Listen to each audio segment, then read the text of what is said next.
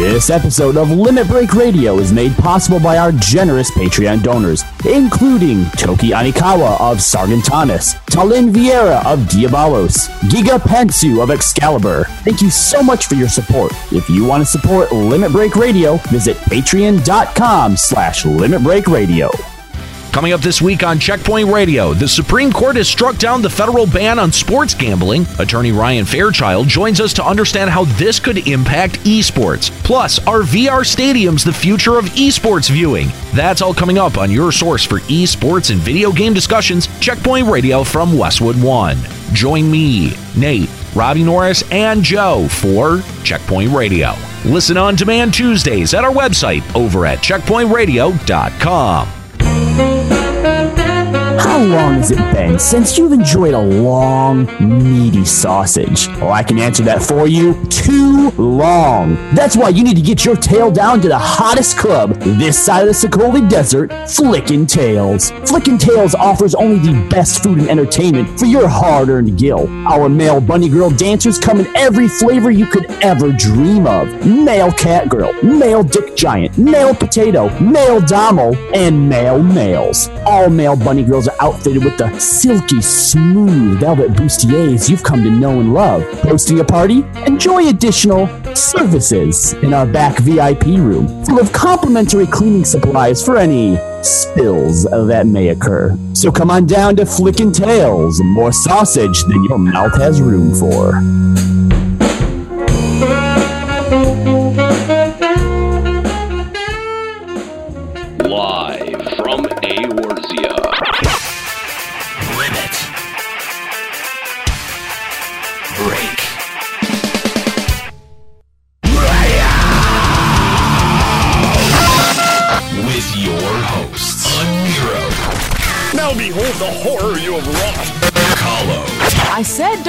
Don't take your clothes off.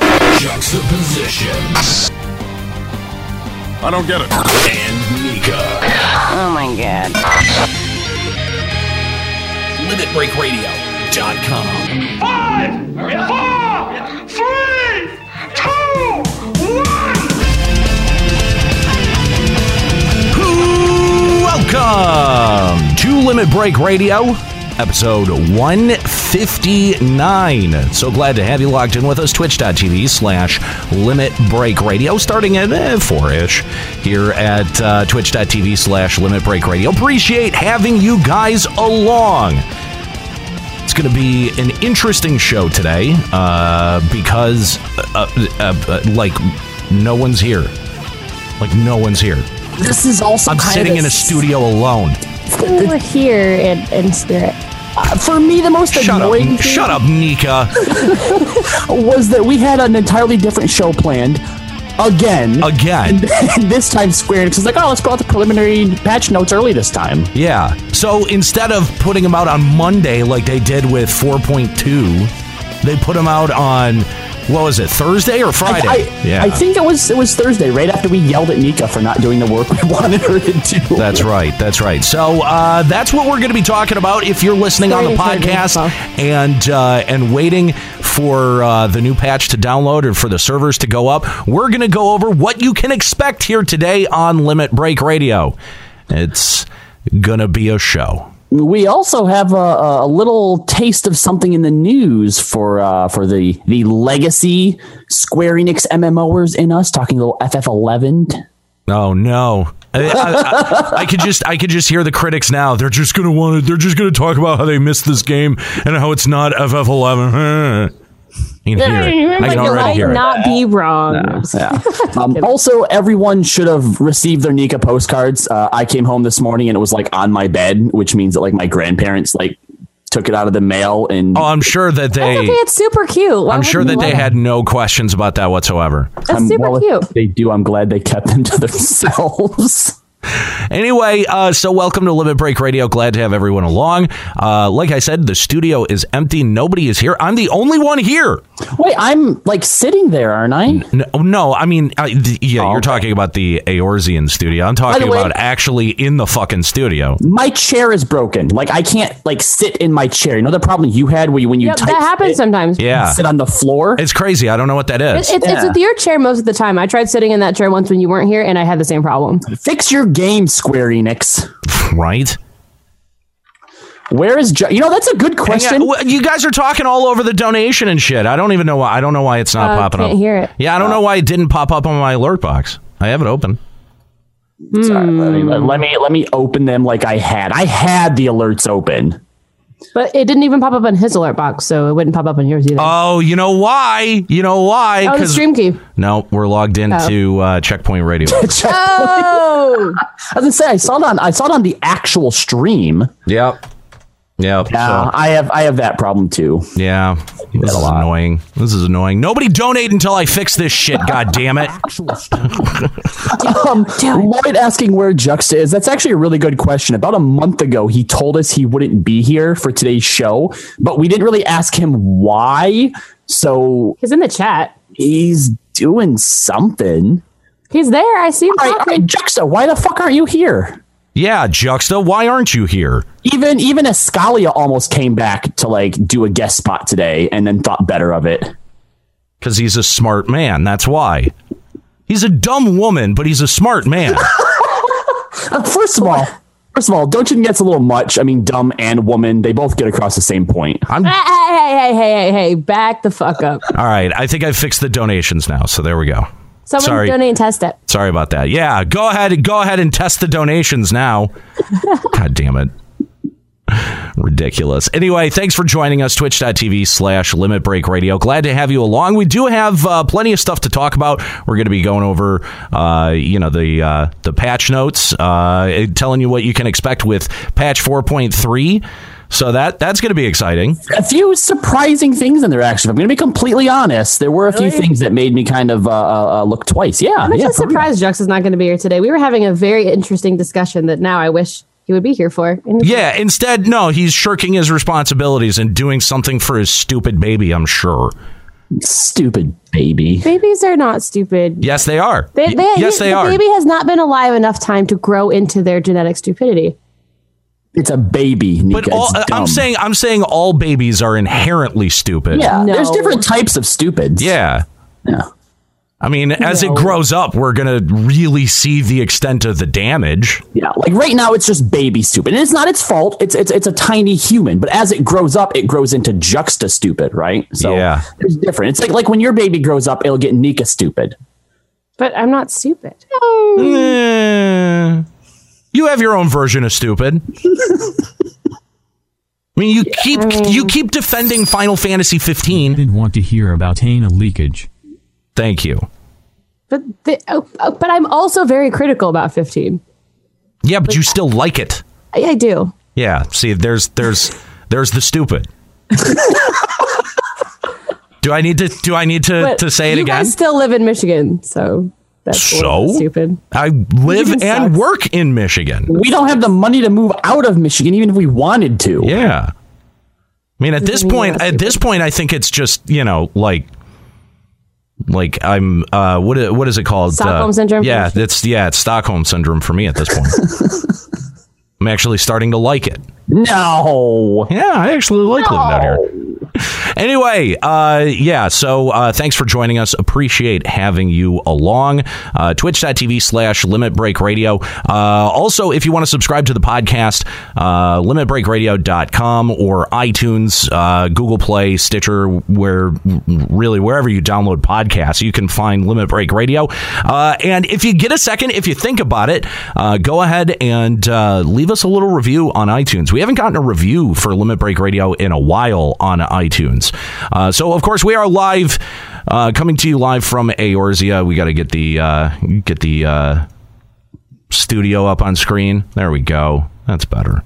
All right. So um, now, okay, w- w- where the fuck are we uh, in this show? I don't even Well, uh, really lost. quick, uh, I know that I mentioned the, the postcard just briefly earlier, but I was also told by Juxta that we have actually dipped below the $1,300 mark on Patreon by only $9. Yeah. So it's only going to take literally one of you to go over there and give a little something something. And uh, again, if you do it at that $20 mark, uh, you are eligible for the the last of Noriko's two postcards, one of which will be Juxta and the other of which will be Kooky. So uh, And then I we- the best one. And then we find another artist, right? and then we find another artist. I actually think I already have one lined up, so I just have to I just have to get in contact with them. But like Noriko's been done with hers since like the beginning of last month, so it's been really nice not having to worry about she's a pro." card at? She's a goddamn pro. She is. So, She- she really is. Uh, yeah, huge shout out to uh, Noriko. Thank you for that.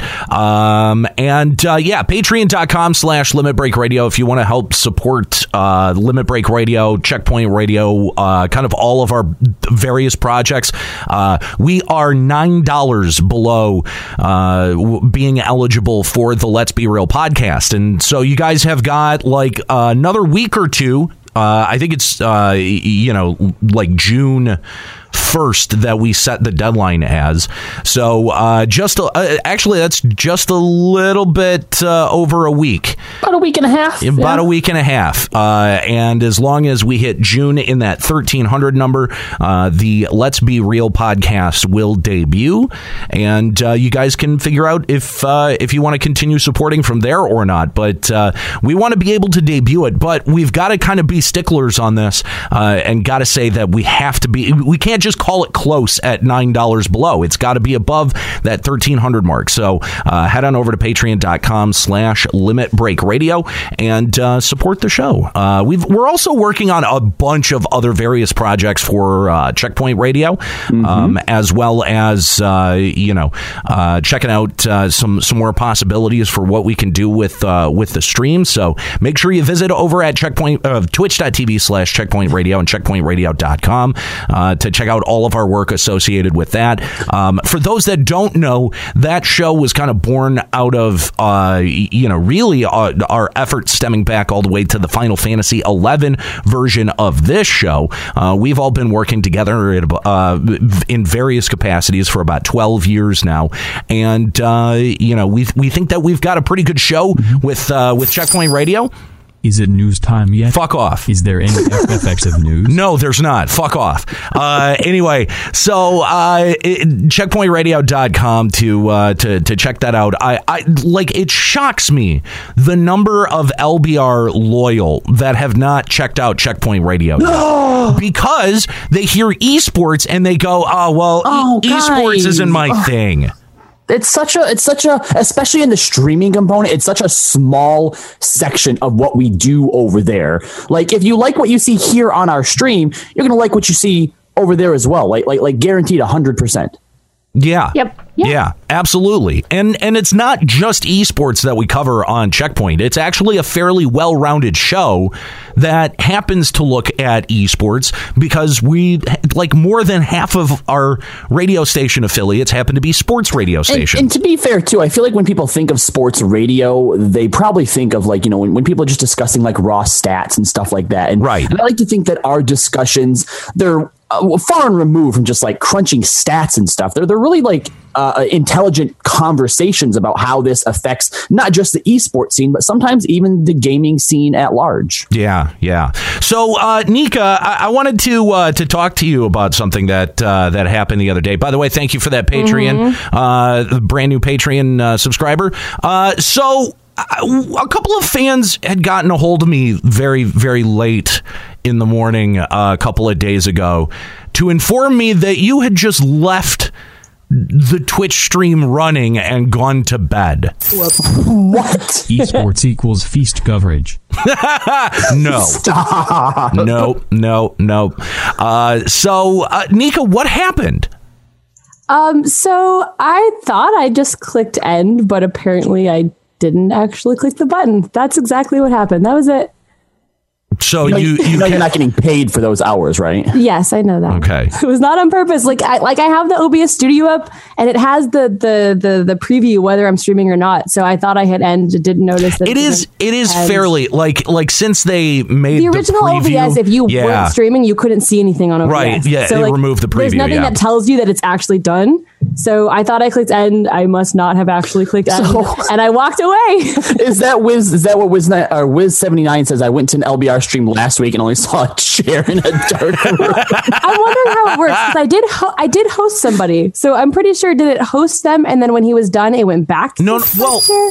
When you At least she didn't get it on with Senpai on stream by accident. That's Oh, God, true. that would've been would have been bad. That would have been Oh, terrible. Uh, no, but when you host someone, it doesn't take your channel down. It just overlays. It, it lays their channel on top of yours. So if you're still live when they turn their channel off, it'll go back. everyone just comes back. Okay. Oh, interesting. You know, I I- I have this weird. Uh, I guess I guess it's a paranoia. But whenever I'm done streaming, even when I know I've closed out OBS, I've turned off like like I've completely exited out of Discord, I still have to mute my mic and turn my webcam up at the ceiling.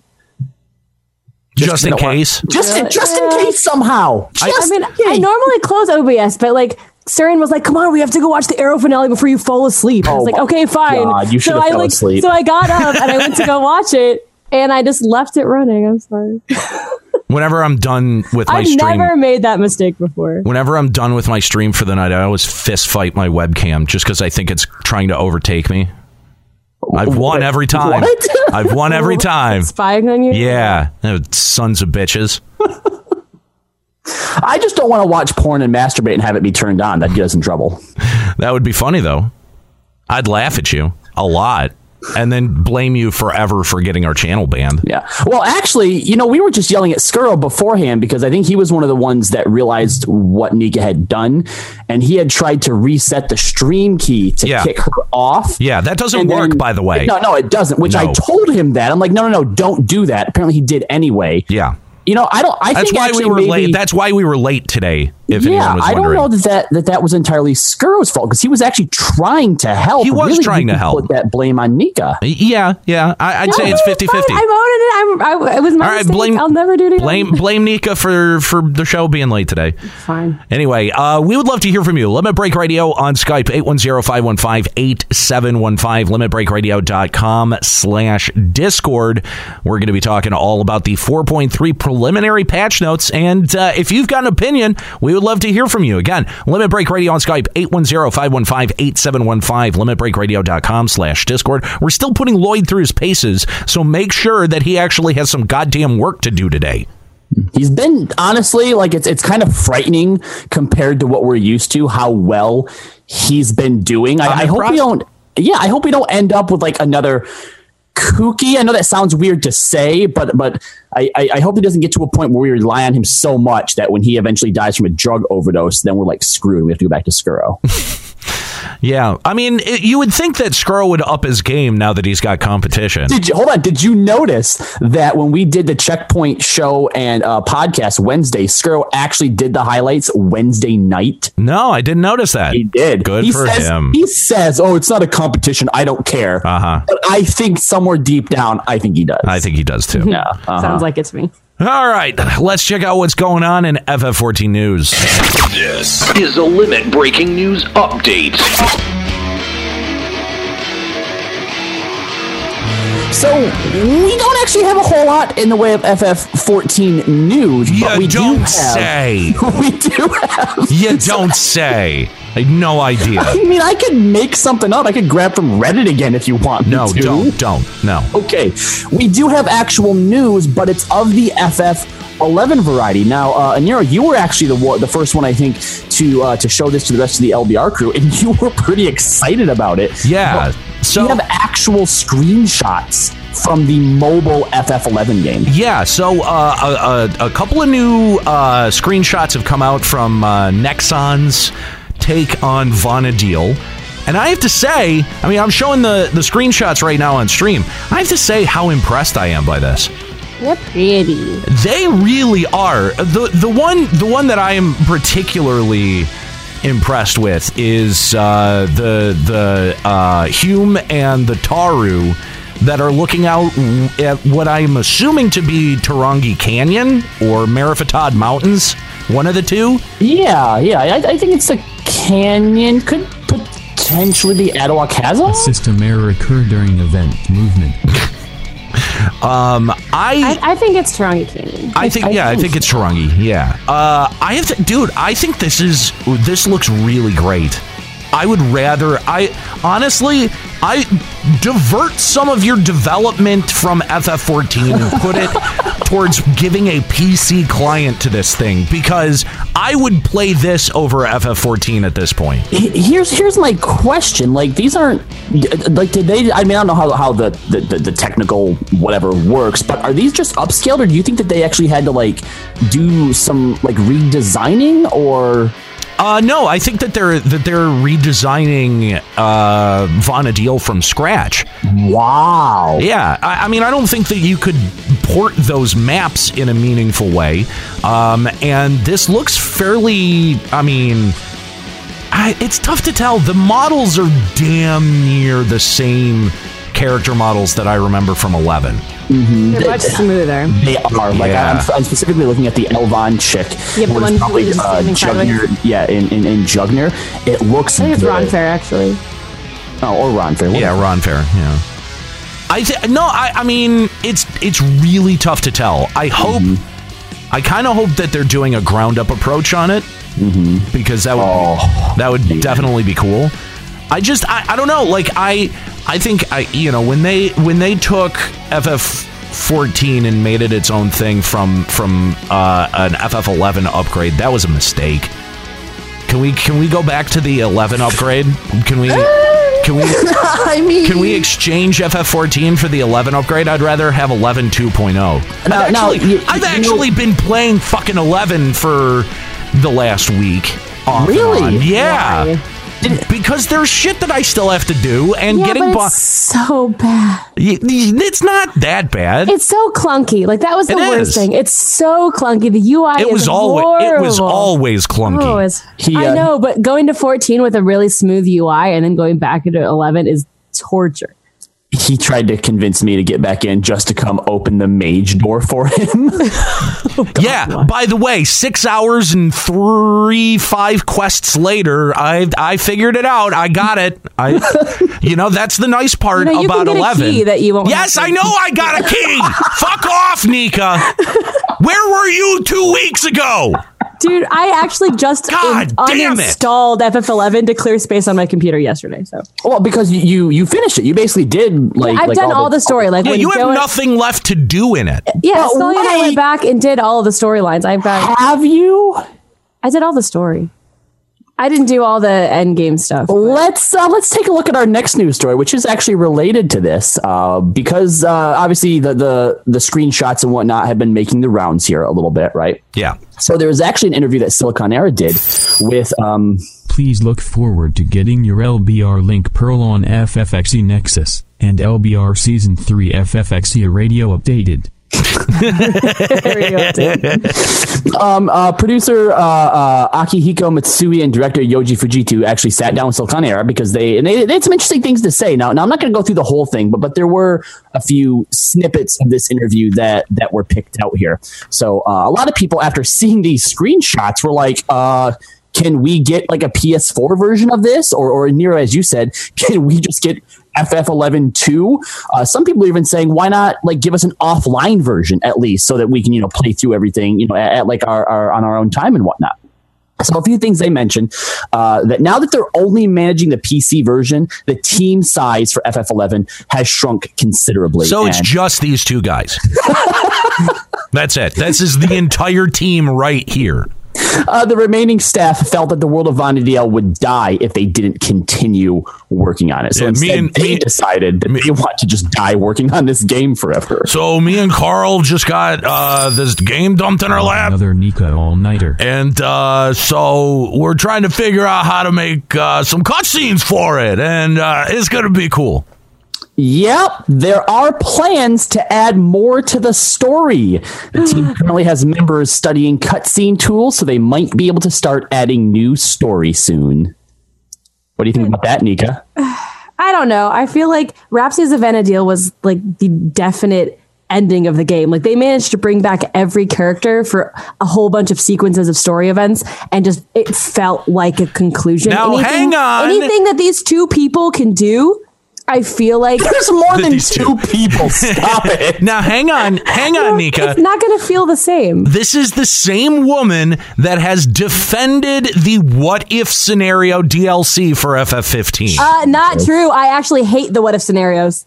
I really, really hate them. I love all the other ones. Even the what if scenario and the Iggy shit, I hate it. Hate it a lot. They need 11 mobile to give me something to do while AF King in train. there you go. Uh, it- it- see, I have not defended the what if scenarios. Don't give me that. I, I feel like she did. I feel like I- she did. I yeah, I don't know. not. I don't. I don't think. I hate uh-huh, the what if uh-huh. scenarios. You can go back on my Facebook when they announced it and just watch how much I'm bitching about it. Uh-huh. I don't. I don't defend that at all. well, they, they they do mention too for future content updates, which I didn't actually didn't even realize because I thought after Rhapsody that yeah that was like the last major big content. They're just doing quality of life and like little tiny things like new mounts and new. Well, I, I actually think that, that their plans are they want to do more because it says the Final Fantasy Eleven team wants to wisely use what they have and work on content that hasn't been played recently or places that haven't been visited in a while and make them more lively. I mean, I uh, that's probably a good idea. I don't know. Like, I'm I'm a bit skeptical on what they can still do with this system. That's fair. Uh, I think one thing that uh, I sort of respect them for is they said, you know, obviously the development cost for MMORPGs is higher than what, what most people expect, even for FF11. They said that they want to make it very clear they are not going to turn to crowdfunding. Wait, can Can, Can an a tri- company like that crowd? can a AAA developer do that? Is that a, I mean- is that an option for them? Did, didn't Sony do it with Shenmue to I- gauge interest? hang on, hang on. Now, hang on. As I understand that situation, Sony basically said, listen, go and crowdfund it. We're going to help you promote it. And if you don't get there, we're going to make up the difference. That's Oh, really? That's how I understood it, right? Hmm. So, like, you know, the people on either side of that of that shouting match kind of you know it, it's it's it's kind of uh, of a moot point but i mean like to say hey ff11 is going crowdfunding i mean did like that would be bizarre Is there any like rules or laws against it? No, because I guarantee you right now, if SE put out a crowdfunding that says we get enough money, we will make a PC offline version of F11 for all the nostalgic fans to jack off to. Everyone will donate to. I, I don't know that they, they would because actually the, the the very next uh, uh, bullet point that I've ha- I have here is they say that there are many voices of those who want an offline version of Final Fantasy XI, but moving 11 to modern hardware would require building and repairing technologies from scratch, and doing so for the sheer volume of the game would be very costly. so Right, depending that's why on how crowdfunding. That's what I'm saying. If they crowdfunded it, they could do it. I don't know if they would be able to crowdfund quite that I- much. I don't- Square Enix has lost Yeah. a lot of their, I think, fan power recently. I think I, I think yeah I don't think that they would get the the money that they need to be able to do the project and, and that's, not even necessarily just on Square Enix because even when it comes to kickstarting and crowdfunding video games, like that's a very uh, uh, um, costly in in in uh, uh, ah, fuck, what's the word that I'm looking for? Because because it goes belly up so many times. I think a lot of people would look at that sideways and be like, I, I don't know. That's probably not the best choice, honestly. I don't know. I'm curious about what the mobile client is going to bring to the table because you know, I, and and I think PUBG Mobile really had to make me kind of you know take pause and and reevaluate. You know how quickly or not I'm blowing off the idea of That's a mobile fair. game because of the platform. You know, now I I mean, is is PUBG Mobile perfect? No, but it's it is a it is such a remarkably good translation of what the PC version does that it makes me kind of go, okay, maybe FF11 on on phone hardware may not be the dumpster fire that I originally imagined that it would be. That's fair. Uh, it, it'd probably get me if it's able to also be played on tablets to reinvest in a tablet. I have just something against playing on super tiny screens, but but it, it's hard to argue that you're right. Both FF11 and uh, PUBG Mobile, after having played it as well, was unlike anything that I had ever considered mobile gaming. Yeah, it, it really kind of drove home like, okay, this is kind of a, I, I got to take this platform a little bit more seriously. You know? So, I mean, in terms of in terms of processing power, I do think that, you know, mobile hardware does have the ability to process what FF11 graphics were essentially. And depending on how popular it is, because I, I have no idea, I don't think they've discussed anything relating to you know what it's going to cost to play this or or whatnot. But depending on how successful it is, that could be I don't want to say a second life for Eleven, but you know it could give it a few more months before pulling the plug. You know, he, as I'm looking more and more at at these screenshots from the mobile version, right? I because and especially when we're looking at the one with uh, uh, the the wide shot of what may either be Meriphataud or Tahrongi. I think, Kahlo, when you asked whether or not the the uh, character models were upscales, they may be because they're so loyal to the source material. However, however, where have you ever seen this in Vana'diel? Like this exact location, right? That's like, the thing. I feel like they're in a space that I don't know that in Exactly. actual FF11 we could get to. right. Right, especially because a lot of FF11's textures were repeated throughout big zones, and I Exactly. feel like this doesn't look like repeated texture to me. I think I think that they're they may be redesigning the world for a oh. mobile environment and taking some original art assets and animation keyframes to be able to to borrow from.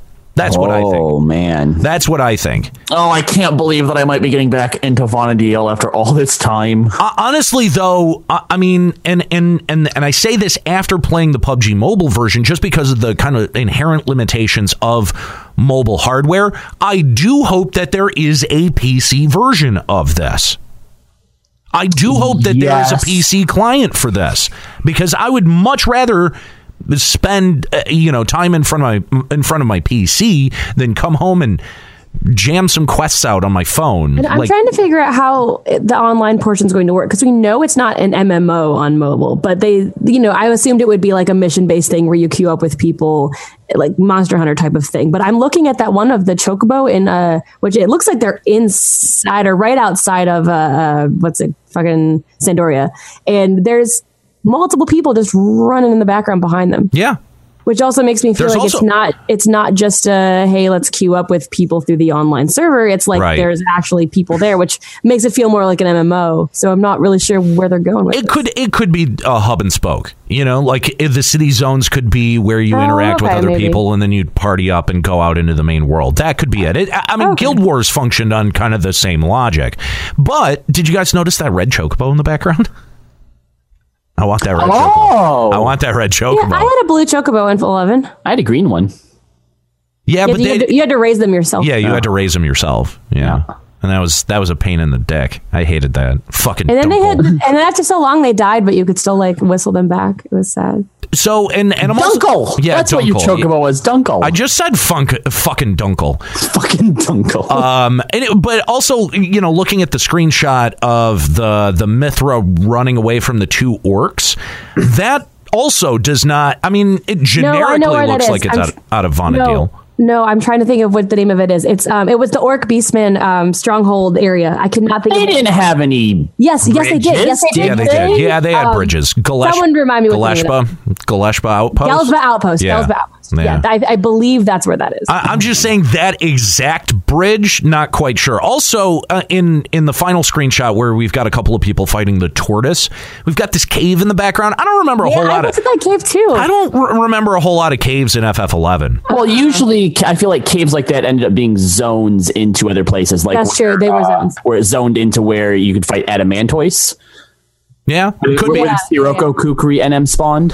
Yeah, Okay, there all was right. a cave there, and that was a zone line. Okay, all right. Yeah. So I don't know. I'm I'm really interested in this. Uh, oh, I am too now. Damn it. yeah. Sorry. I mean, Womp I've womp. always been interested in this as long as they do it right. I mean that that is that's of mean, course they- the caveat.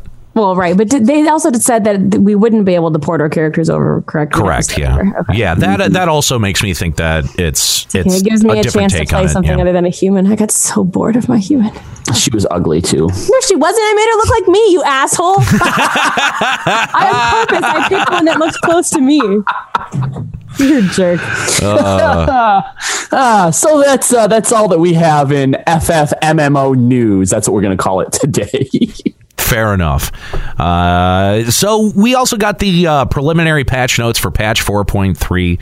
Most people listening to this show are going to be listening to it waiting for 4.3 to drop or uh, the day before or waiting for servers to go up. So we might as well talk about what we can expect for patch 4.3 called Under the Moonlight. Now, now uh, a few things that I wanted to just remind people of as much as big as this this patch seems. Remember, we are not getting it all at once. They're putting us on a slow drip in order to keep the content alive for a prolonged period of time. So Oh, the weapons refrain ultimate, you're not getting that till 4.31, which only like 2% of the player population is going to play it anyway. Uh, in 4.35, that's when we will get Heaven on High, the new uh, deep dungeon. And, uh, and more Hildebrand adventures, which I- Nika, this, this I think, I, honestly, this is the one that pisses me off the most. Because patch the four- Hildebrand? No, no, the Heaven on High P- patch 4.35 should be the second Eureka drop. I and agree. we and we should be Heaven on getting High should be maybe like a couple weeks after the drop of the patch. Oh, I Eh, I would even say I, I I would say that it's pretty egregious that it's not in with patch 4.3 proper. Or even 4.31 because literally only the top echelon of raiders are are getting that. Yeah, I, think it, it could drop easily with 4.31, and I, that would make sense. I mean, I, I, I, I agree with you, but at the same time, I'm also I also think that it should be in 4.3 proper. Now, now, who? Okay, so their original statement was because they think that players will be so busy with the content, we are delaying. Do you think that actually means we're actually not ready to release it yet? Oh, oh, uh, oh, why are you asking that question, Nika? The, the only actual content that you will be playing, like when the patch drops, is you'll get you'll do your MSQs, which you'll have done. You know, let's pretend you're kooky, which you'll have done in a week, okay? And then you obviously have your alliance raid that you'll do once per week, and then maybe your beast tribe quests. There's really not that much content to where you have to. Well, there's got to be some kind of primal you can dog farm.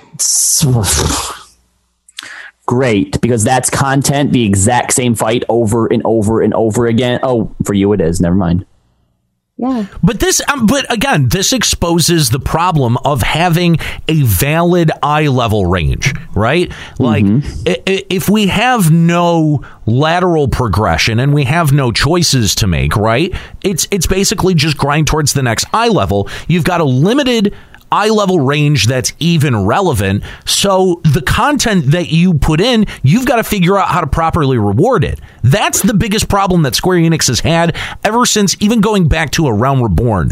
Properly incentivizing participation in their content. you know they've been so is- snaky about this too because i remember back in like the 2.0 range we get like like the I, the first time i can remember it happening was with uh 2. Was it 3.5 where we got the second part of the story right Right. and then as stuff's coming out it's like oh we had to delay something so you're gonna get this in a half patch or you'll get bug fixes in an off patch and this is the first time where they've been like here's all the stuff we're giving you but here here here and here. Like they've worked their way up to this so gradually that this this just seems like business as usual. I, I think it's disappointing. It is. It is absolutely disappointing. Yeah. I just I guess I feel I feel I don't know if tricked is the right word. I mean, looking at it now, it, it, it makes sense to me, but but I definitely feel like the way that they went about this was to purposely try and make us feel like, no, no, no, this is normal now. Just giving you your portions little by little by little, spacing them out for you. So uh, moving on, uh, let's talk about the MSQ here. Uh, the full chain of quests that it has sits at seven, which um, not to jump too far ahead, but that is the exact same amount of quests that the Namazu Beast Tribe has. The Beast Tribe's going to have way more than that. Because eh, eh, from my experience of how the Beast Tribe quests work, each tier has between three and six, and there's going to be five different levels at least. I just I don't know when when I was reading through these patch notes and I saw that the MSQ has as much uh, uh, uh, quest structuring in it as the little fish people that Oh, want to make a weeaboo festival. Oh, I think it's the um, That's the level up quests, not the actual quests that you do. And No, but I, but I, but I mean, in terms of development for how much content you're going to be doing, you know what I mean? Like, it does seem Yeah. disproportionate, and it also seems dinky. Seven quests for MSQ, like uh, d- uh, in 3.0, we were getting like quest chains that had 11 quests on them. In addition to maybe a trial in a dungeon as well. Yeah. What is going on with this game? What is going on with the development of this game? Are they diverting resources to a different game? Is this to, in order for Kingdom Hearts 3 to come out? What is going on? Honestly, the slide in content has been more drastic than any other MMO than I've seen in 10 years. and and, and, and I, I can't 100% tell here too but uh, uh, i'm not actually sure if do you guys think that the swallow's compass is going to be involved in the msq or do you think it's going to be part of the four lords chronicles of a new era quest line? definitely four lords. Yeah. Yeah. Four, four lords for sure. Okay, so what this tells me is that that basically this MSQ is just going to be more character bullshit of characters I don't care about. But also the way that it worked before is you it, the main story quest came to that point and it was part of the main story sort of also or like branched off at a certain point so that once you couldn't do the dungeon until you got to a certain point in the story and then you would get I mean, I okay, I guess yes that they'll kind of on the side it'll sort of be like attached to it, but you know, looking looking at these two screenshots that they have here with uh, Hien and Yotsuyu, and sh- should I know who that dude behind uh, Alphinaud is? which picture are you looking at? It's right at the very top. Playable content quest, new main scenario quests have been added. Uh, da, da, da, da, scroll. Uh, he's a Garlean. Well, Yeah, I don't, I don't, actually, I don't recognize. No. I don't know. I don't recognize him either. okay they're just i don't know something about these screenshots like, like all i'm picturing now is going through that same shit that i did the, the, the last msq full disclosure the last msq cutscene that i watched was when you're walking around with nanamo and she's being all emo about how she's not sure if she can rule without having uh uh uh, Raubahn bar, by her side and like questioning herself and shit. That was so fucking boring to me that I skipped all the other cutscenes. And just what I'm seeing so far right here in in what little bit we could make out of from the the Under the Moonlight uh, uh, trailer. I'm not excited about the MSQ whatsoever. Like it feels like a chore. Yeah, no, I, I mean, I think seven quests uh, is for me personally. Like, I'm kind of all, all right with that because I don't give a shit about what's going on in the MSQ. so it's like, looking at the bright side. yeah, I like, it. I can, I, I like can just blow through it. But I think that that's fairly inexcusable for an MMO in 2018 that's that's putting out a major patch. Well, and but I mean, what are they supposed to do? I mean, come on, we we we liberated two nations from Garlemald at the start of the expansion. I don't know. I mean, Do how something. to top that? Move, move us towards the next, uh, the next conflict. I don't know what the fuck. Like, like it, it, it- uh, The fact that I don't know where this is going to me tells me that the writers don't know where this is going either. So they're just faffing about in these in these patch. Uh, MSQ, I, I, like just fucking get us get us through this shit. Get us to the next. you know thing. what? More so the Fucking fact that, and we talked about this on the last show. I think the fact that we don't really care where it's going means that they're not even properly building anything for us. God, you might be right. Fuck, they're just faffing around until what? The next expansion? Yeah, pretty much. Uh, and and uh, like, what are what are they even going to do for the next expansion that's going to be interesting? Like, what have they done in this We're series? gonna go obliterate Garlemald. what, in the what- first but, patch. But what have they done in this series of of narratives to set us up to be ready for that, or to to really even want that? Maybe that's why Zenos is coming back. Oh my He's god! He's gonna help lead us into Garlemald.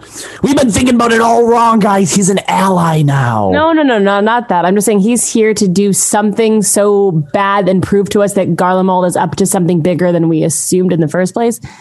And we're gonna guys- then be like, no, fuck all the Garleans. Let's go beat them. That's No, you're you're you're giving them too much credit. They're not Yeah. setting it up at all. No. The next expansion will just start, and they'll be like, "Well, let's go get Garlemald now." Uh, no, honestly, you know what I think? No, they're, they're stop. like last patch, four point five five five five seven or whatever, will will lead us into it. I No, think. Nope, I don't think so. I think that this is all going to just peter out. All of our storylines are going to peter out and resolve themselves so that when the next expansion comes out, they can have a completely fresh storyline to set from, and that will encourage people to buy more jump potions. Now, Okay, first of all, there's a part of me that's like, if they wanted to just be like, fuck all this story, let's just start fresh, might not be the worst idea for them. I mean, no, that would be really bad. I think it would be really bad. Uh, I mean, uh, uh, like, How do they how do they fuck that up though, right?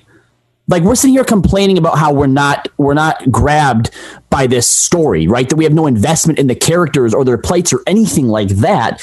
If they do just start fresh with a whole new story, it's it's it's a fresh slate at least.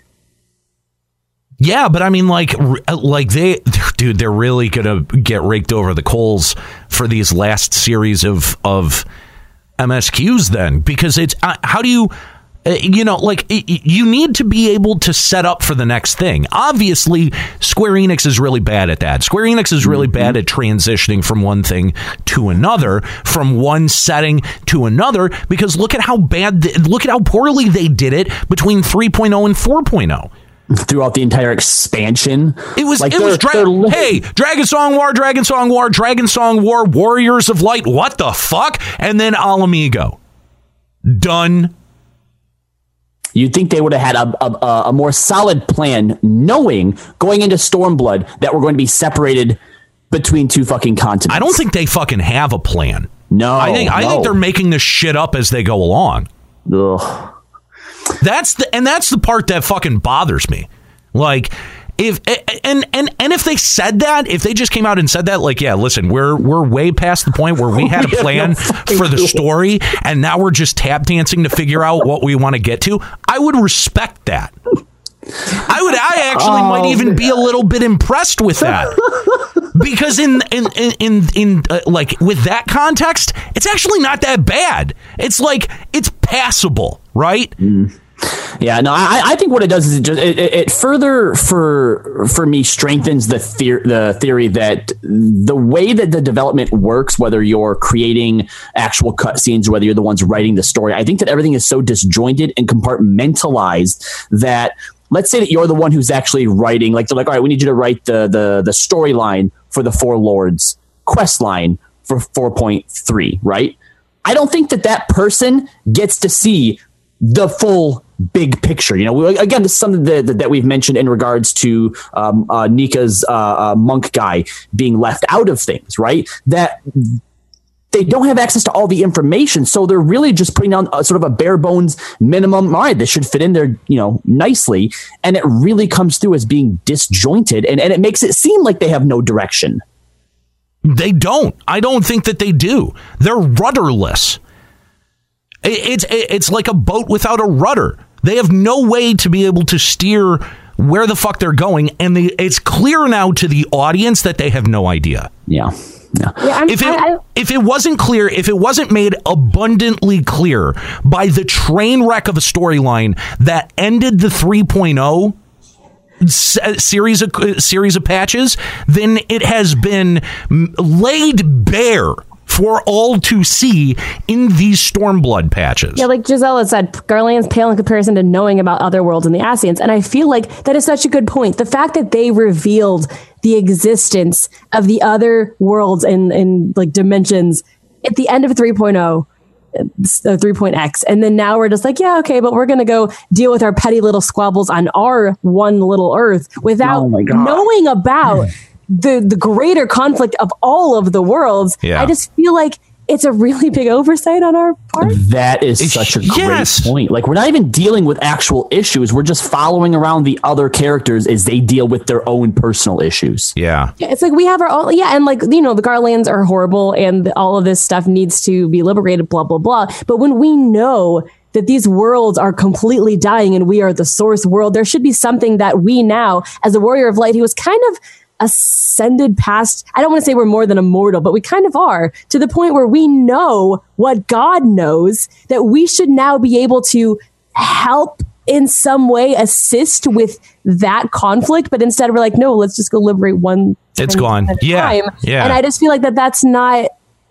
I feel like they should have waited to drop the multiple world things like four more expansions down the line. That way, like, and then they could turn the conflict into something bigger. Yeah. But now that we know about the bigger conflict and then we're reverting back to the smaller conflicts, it just feels really disjointed.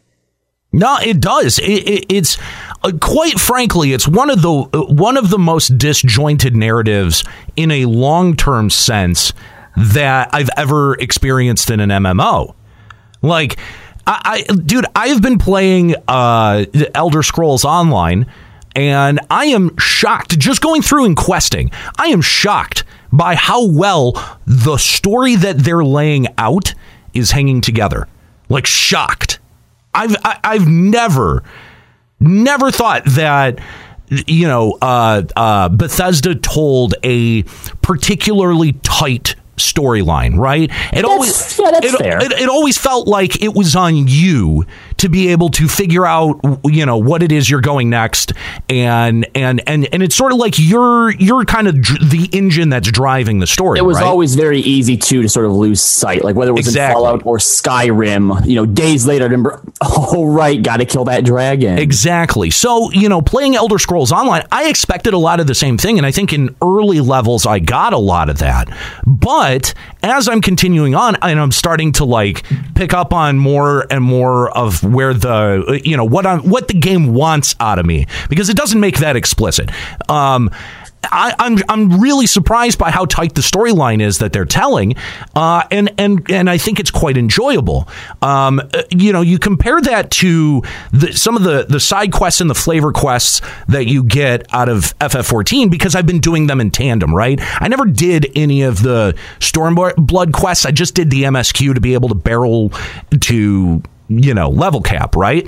So i'm mm-hmm. going back and taking my machinist through a lot of the ff14 questing.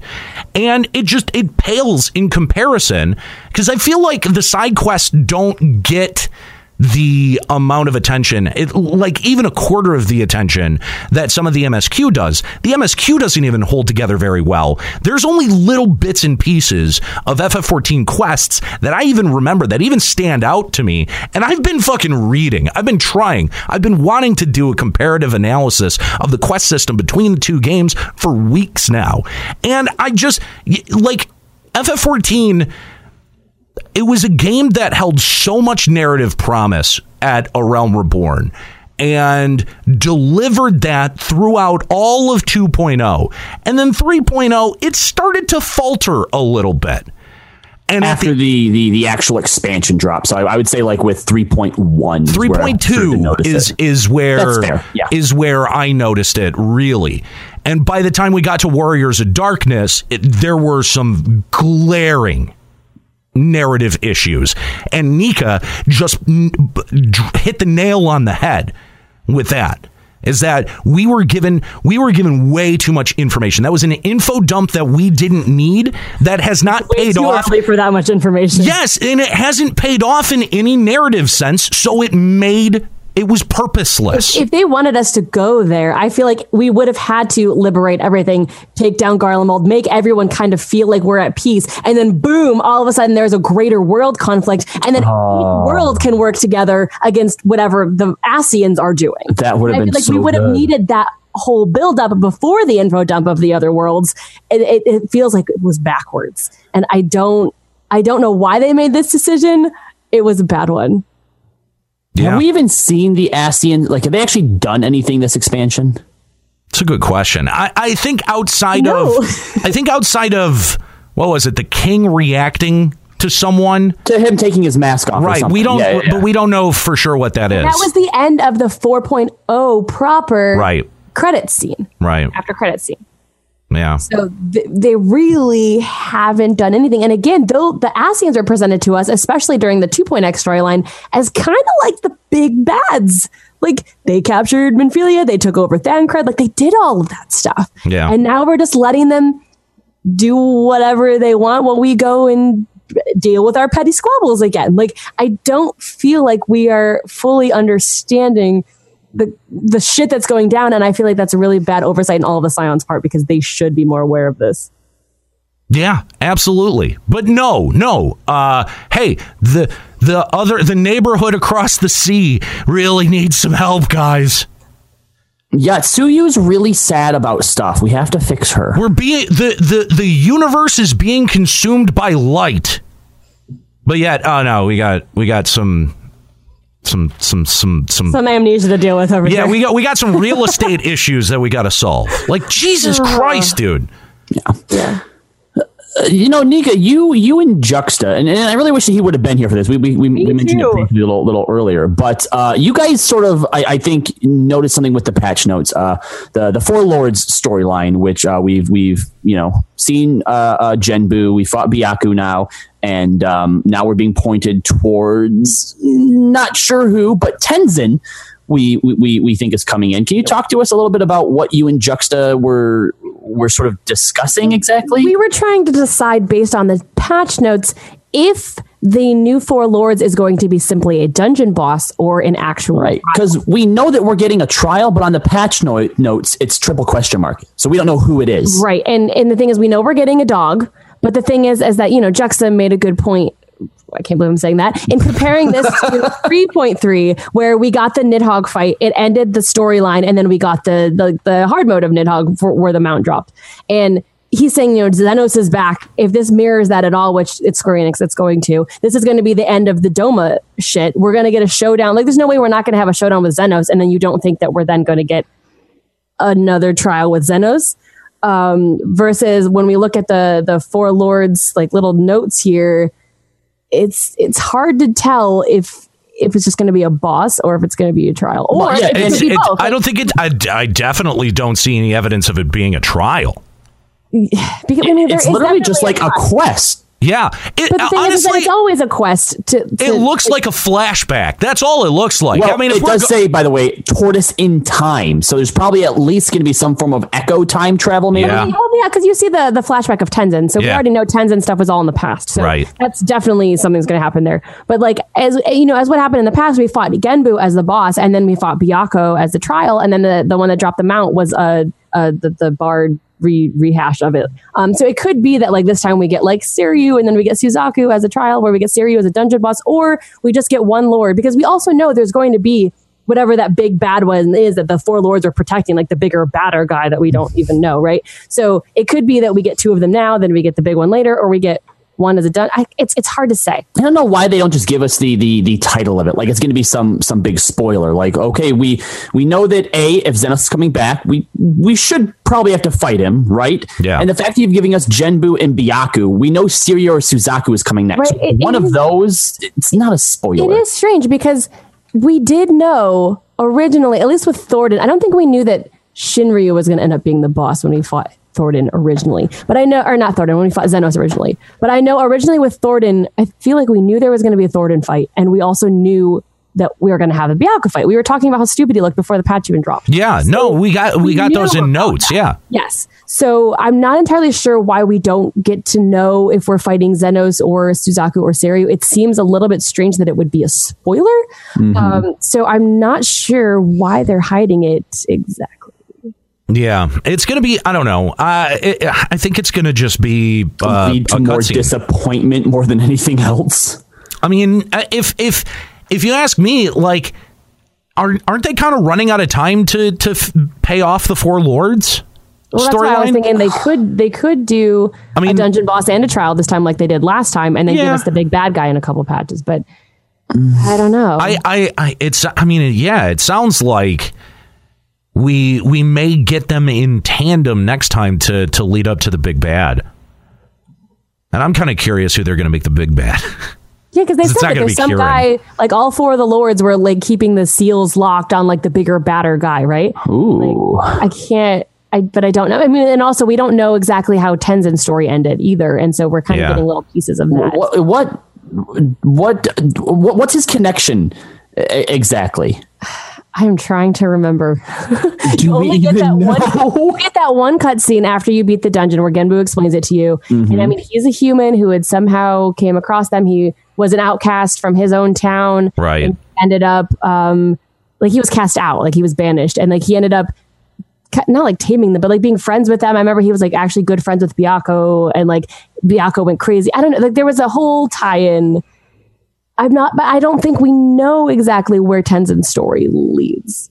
Yeah, there he teamed up with the four lords to lock this beast away. then I, I feel like this tortoise in time could very much be uh, a Genbu basically maybe filling us in on Yeah. on the rest of it. Yeah, because you see the picture And- there, and you see yeah. the black and white, like and that's it. thing of Tenzen. You think we're just gonna get a quest and not any of the lords? Oh, look what they did Yeah. to Hildebrand. You don't, Yeah. think that, you don't think the boss though of um, Swallow's Compass is going to be one of them? No. Uh uh No, I don't think so.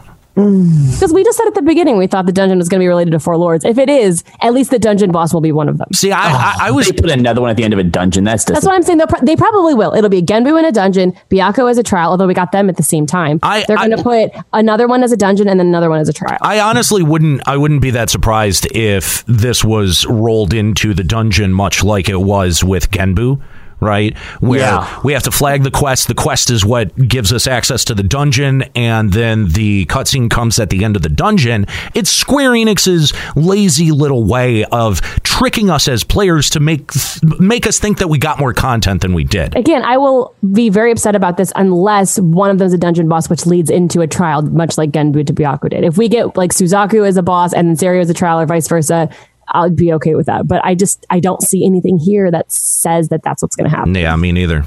No, well, that's disappointing. Yeah. Uh, the one thing that I'm act- that I actually am looking forward to in, in this whole whole patch is, of course, our return to Ivalice, the Yes. Ridorana Lighthouse.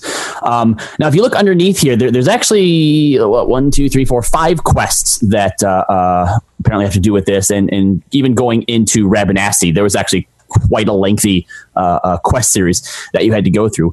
Now, maybe I'm looking at this wrong. You guys are going to have to let me know if, if I'm reading the way patch notes are set up. But it, it, basically, these five quest things, it, it seems like they they follow the Readerana, right? You must first complete a city fallen, and then that gives you access to the next one, which you have to complete uninvited, right? So they they sort of precede each other. The last one has a level requirement of one. Is that is that weird, or am I looking into that too much? Oh, what? Okay, it's also possible, keep in mind, pre patch notes have a lot of typos. So it is possible that was a mistake. Okay, yeah, because all the other ones are like Disciple of War Magic, level 70, level 70. Then this one's like level one. I mean, Who not that it matters because you have to be level 70 to complete the other ones as, as well, but that was just a weird thing. Maybe it dumps a shit. jumped out at me. Maybe it dump loads a sh- uh, it dumps a uh, shitload of XP as a reward, and you want to get that on a job that's not pinned at seventy. No, I think it's a mistake because like there's been times this these patch notes were pretty good, but a lot of times I've noticed like letters jumbled and words misspelled and things in the prelim patch notes that are fixed by the time the real patch notes drop. Yeah, why give you free XP when you can just go to the cash shop and pay for it? I think this is just, just a typo. Uh, this next one here, new side story quest has been added. This triple question mark. I think that is our uh, our trial. Um, it does say though that players must first complete a main scenario quest. But you also had to do that for Access to Byakko it. as well. right? Like you had to do the main scenario yeah. and you had to do the dungeon. But then again, that was kind of what was leading Juxta to think that that was like a Zenos thing. It makes sense if they. But this says si- well, this is side story quest. This is not the main story quest. New side story quests have been added, and then they said you must first complete a main scenario quest, and it will become available after progressing through the 4.3 main scenario. That to me looks like a quest for for, the four lords. but it doesn't mean that it's a trial. It's just a quest. So. Yeah. I think I'm going to put my money on something four lords related. Even even with Zenos coming back, I don't know that they would make us fight him. The patch he comes back. Yeah, especially because like thinking about it, Shinryu was Zenos, like Zenos became Shinryu, and then we got the refight with Shinryu for the X mode. So I think that that might already kind of count because we didn't have an earlier like Nidhogg fight at all. It just happened. Well, I mean, I guess that's not true. We had it in uh, the Aery dungeon, but uh, in terms of a trial and like a rehash, we already got that. Yeah, but but the the the ultimate Shinryu or the extreme Shinryu fight, what doesn't that wasn't that through the the Bard? Yeah, all the all the um, Savage modes are extreme modes. Yeah, so those those aren't like considered canon. Like we didn't get a rematch with him. We went Yeah, to we the did. Bard and he's like, "Tell me the story." And Well, yeah, yeah, but that's that's the thing. Though is that like we get the the main one through the story, and then Right. the bard has the savage mode or whatever. The um, Right. So our rematch wasn't an actual rematch. well, with, yeah, but neither. That's what I mean. Yeah, I mean, if you look at our match with Nidhogg in the area as an actual fight against Nidhogg, then sure. But I feel like what Juxta and I were discussing was that in 3.3 we got the regular Nidhogg fight and then the Bard version, and he's thinking that because this is 4.3, we're going to get a regular Zenos fight and then a Bard version. Same thing with Thordan. But I don't know. S- uh, still think I'm going to put my money on on the Four Lords fight. I think that uh, But do you think it's going to be a dungeon? Or do you think it's going to actually be a trial? it's going to be a. We might fuck. We might get both. See, that's what I'm What's saying. We it- could, but it doesn't said? seem like there's enough boxes here, even with the question marks. If you look at the requirements for them, it doesn't seem like there's enough boxes for. Oh no no no no no no no! Because it would easily and then a slow it down. storyline fight and a savage fight and something with Zen. Like I don't think put Seiryu or Suzaku at the end of Swallow's compass, right? And then similar to how Genbu sent us to fight Byakko, they then send us to fight whoever the second one was. And then there, your your four lords have been revealed. But didn't they say whatever the primal fight that we have this time is not connected to the Four Lords? Didn't they confirm that in the last live letter? Did they? In one of the live letters, I, I sort of feel like they did. Hmm. Because I feel like I feel like yeah that it was confirmed early on that whatever whatever you know primal like fight you know basically circle circle room big baddie whatever that is is not going to be connected to the four lords. Yeah, Oot is saying that he did that they did. Yeah, they said that. I'm see I'm not fucking Okay, crazy. all right, all right. I never said you were crazy. Calm down, buddy. Calm down. Breathe. I do feel like if they're trying to keep whatever this trial is such a secret for it to be a spoiler, I do feel like it- it wouldn't be Four Lords related, right? Because again, with the Four Lords, everybody knows who they're going to be, right? But if it's Zenos, I feel like we, we know that he's came back. If we but we fight don't know him, why or how or what. Okay, but if we end up fighting him, that's not going to surprise anyone. No. So Why this- why this- bother hiding it like that? Yeah. yeah. So this trial could be some type of huge swerve. yeah, I don't know. I think we're. I Could be, but do you think it will be? I think they just didn't want to put anything because the name of the quest is going to be something that happens in the storyline, and they just What if it's Yda? God damn it, that is not going to happen. I would love that is that. that is the only like narrative uh, the narrative thread that they never paid off right Oh, yeah. what, Yeah. what was Uh-huh. hang on no no no no let, let me let me just ask this uh, from a narrative perspective what is the point of having Lyse disguise herself as Yda if you're never going to pay off where Yda actually is That's true because there really wasn't. I mean, she was kind of in hiding and she was trying to pretend she was someone, but really, There was no yeah, reason for her The to. reason for it, yeah, would have been. It, it, is, it hasn't come to fruition, and I feel like there has to be a reason. yeah at least more compelling than what, what did they give what did they give us because Right, she was trying If they hadn't, if they, ch- if she had instead stayed Yda, but Right. had taken off her helmet and revealed like her backstory, like, "Hey, my name is Yda. My sister Lyse died in this escape." It would not have. Changed it wouldn't have changed it. It wouldn't have would not changed an iota. She could have. She could have just stayed as Yda and had the same backstory, except she was the older sister. Nothing would have changed. So there really, unless we see Yda at some point, there is no payoff. There was no point. that that has to be that has to be where they're if, if driving. we toward. end up seeing Yda in this patch, I will bow down to them at this point because I do- like I can't see it happening, but I want it to so fucking. That's the thing, right? Exactly. Like eh, you know that, and and that's I think my chief complaint about the FF14 narrative is that it just doesn't pay off enough of what it sets up. And it does it sets things up almost without even knowing that it's set it up, right? The problem with with Yda and Lyse, right? That seems more as a uh, like it comes off as ham-fisted writing more so than a clever setup. And i think even if they do end up bringing Yda back in some form or fashion and paying off that that that plot point that at this point they've waited to do it so long that it's going to end up feeling ham-fisted No, yeah, no, absolutely, hundred Yeah, percent. because I have a feeling that if they do bring Yda back, it's going to be next patch because we know we're finishing off Doma's story and Yotsuyu's bullshit right now. We're going to get through all of that before we go back to Oh. Ala Mhigo. And if Yda comes in speaking about you know Lyse, their father, and how hmm. active he was in Ala Mhigo's Right. rebellion and all of that. It's not going to be till we're done with Doma. That's fair. This is the this is this the the the Doma section. Right. The other possibility that we have, because we we got, uh, you know, we talked about it last week in the in the uh, trailer, is there could be some kind of instanced battle that takes place, quote unquote, inside Yotsuyu's mind. I've seen does that look like that. I've seen that theory tossed out there more than a few times. Why would that be a spoiler though? Like, why hide that as a trial? I No, I think that, that- can easily be a duty. No, no, no, no, Oh, no. That no, Yeah, no, no. yeah. That that makes sense to hide that because we don't know for certain what that what those scenes were implying. Yeah, but we don't know cer- for certain if that means we're like destroying Yotsuyu's memories, we're helping her recover her memories. Why we're in there in the first place? Why we'd even want to help Yotsuyu other than Gosetsu's weird, fucked up feelings for her? Like, there's. I, I mean, I could see them hiding that just because yeah. they want the speculation. Yeah. the- they know that people looked at the purple flying. orb I, I feel like know, and we're mm. speculating now. So it turns out Yotsuyu Yda all. Damn it, it's back. yeah. All right. Well, you know, as much as I'm not looking forward to the story itself, like just all of I want to. I just want to know. yeah, some of this is just like, all right, what the hell is actually going on? I want to know Um, what's going on in the developer's mind more so than the story. But yeah, let's go into their mind. uh, now, Nika, I know that you are, for some dumb reason, excited about the Namazu. I do all the beast quests. quests. I love them. I've done every single one, max rank in all of them. So Well, one of the big, I think, disappointments that, that we had when we saw that, because because earlier earlier on we thought that with the Namazu and building something up, that the Doman Enclave would be a prime place for them to put that, and, and we're basically helping to rebuild the the Doman capital. And you know, when they're like, nah, they want to do a fucking festival, that was all kind of shit on. Uh, how? Like, only the Ananta Beast Tribe quests I feel like are actually building something in the world. Like the the the turtle guys, whatever the fuck they're called.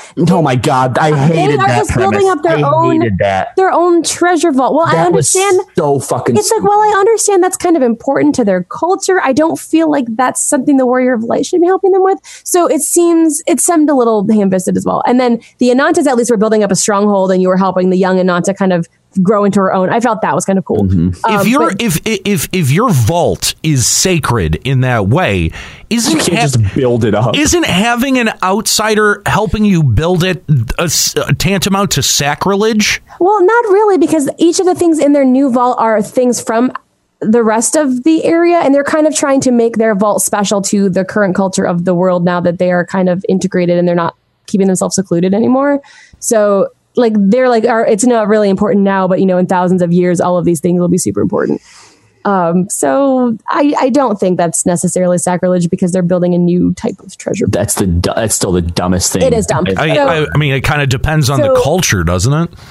It, it does. I mean, It does mean, depend on the culture, but they're, I- they're but- trying to expand but- into inclusion I mean, I guess, instead of exclusion. I guess. I don't know, Yeah. but um, but they are doing a Doman Enclave build up. Yes, that was the thing that surprised me. They do actually have a quest called "It Takes an Enclave," and uh, uh, basically the the Doman Enclave reconstruction effort has begun, and so players can now donate unneeded items to help supply and finance the reconstruction of the Enclave. And the note says that in exchange for items donated, players will receive uh, gratuity that amounts to slightly more than they normally would be received when selling set items to a vendor. Um, but as players continue to make contributions, we're actually going to see the enclave grow and change over time. Yeah, time. it's kind of like that one. It was it was like one of the little ladies' day events or something where like the more people turned things in, the more we could buy from the store. It was like, or the more we went out excavating or something like that. Then the, the then eventually the reward was that like peach choker or whatever. But it was like some servers were like, oh, our server's gotten it already, and we're like, oh, we haven't gotten it yet. So it was like a server wide effort. And Yeah. so I think it's kind of cool they're reusing that idea that each server's enclave is probably going to be at a slightly different level, especially because the gratuity only lasts so long per day or whatever. And so some people can continue to turn in shit for free just to build it up if you want. Or some people on some servers might be like, well, I'm not going to gill, I'm not going to turn anything in. And so some servers are going to, you know, build up way faster than others. And I, I'm kind of curious about why, like where they're going with it and what we're going to get when it's all built up. But I can tell you what we're going to get. what? Nothing. it's just going to be built up.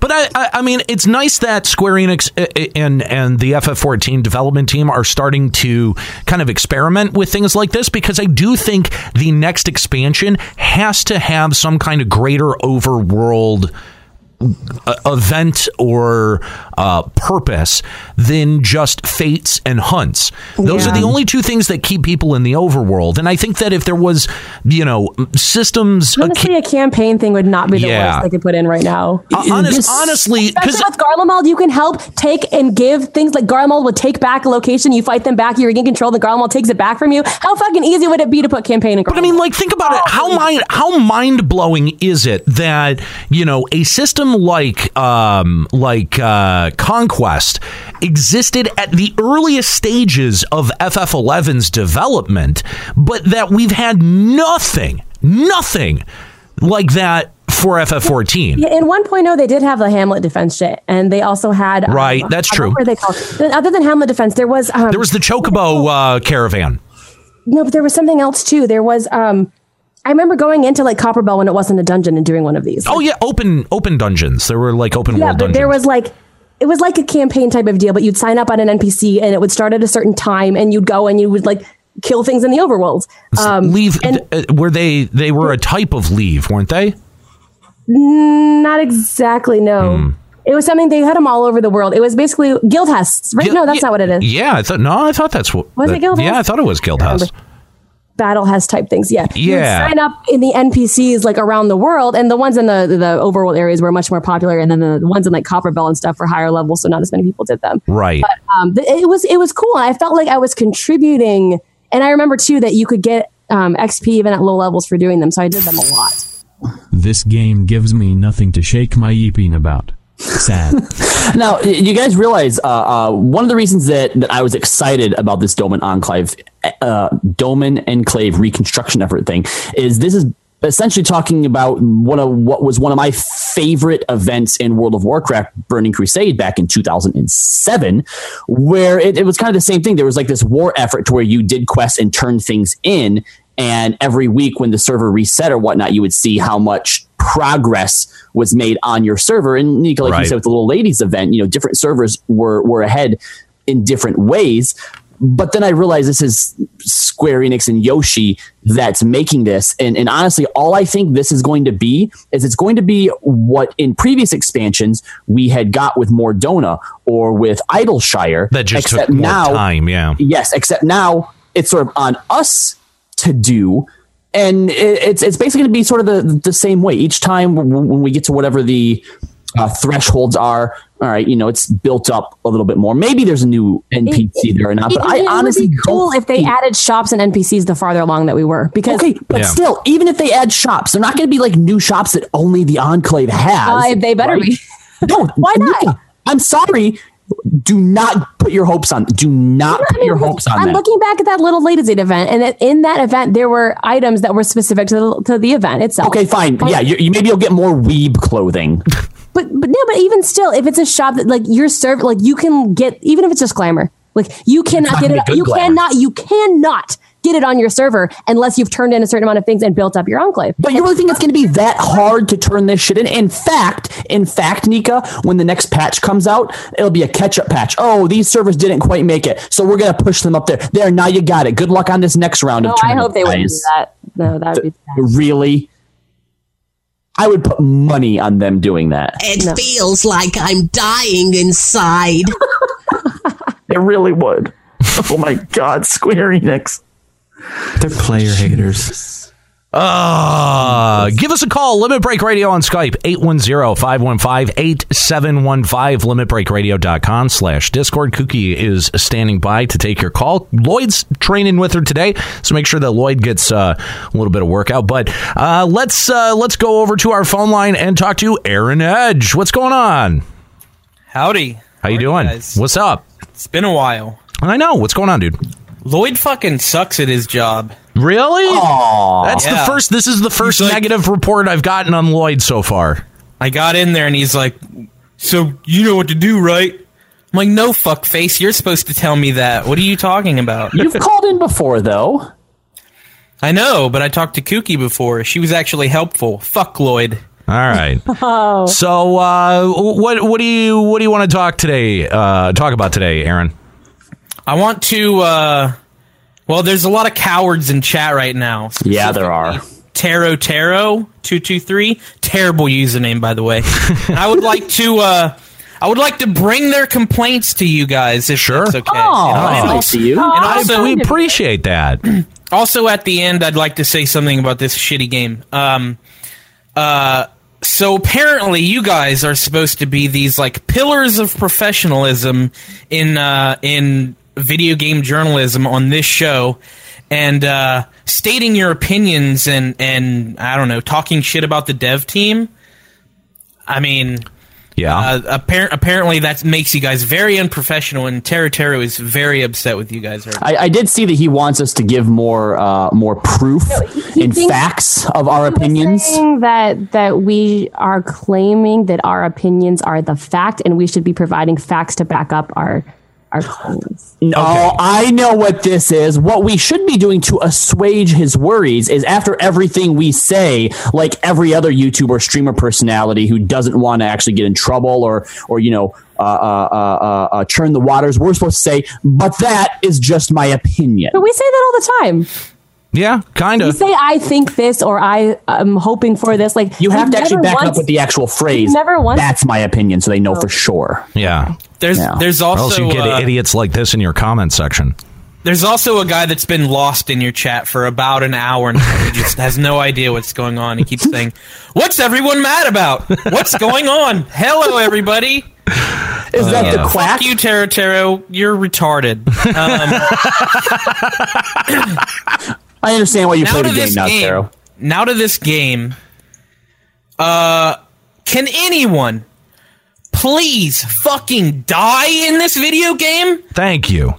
What the fuck is going on? Why is Zenos back? Why did they even do the little oh I pretended to kill myself thing? If they were just gonna bring him back.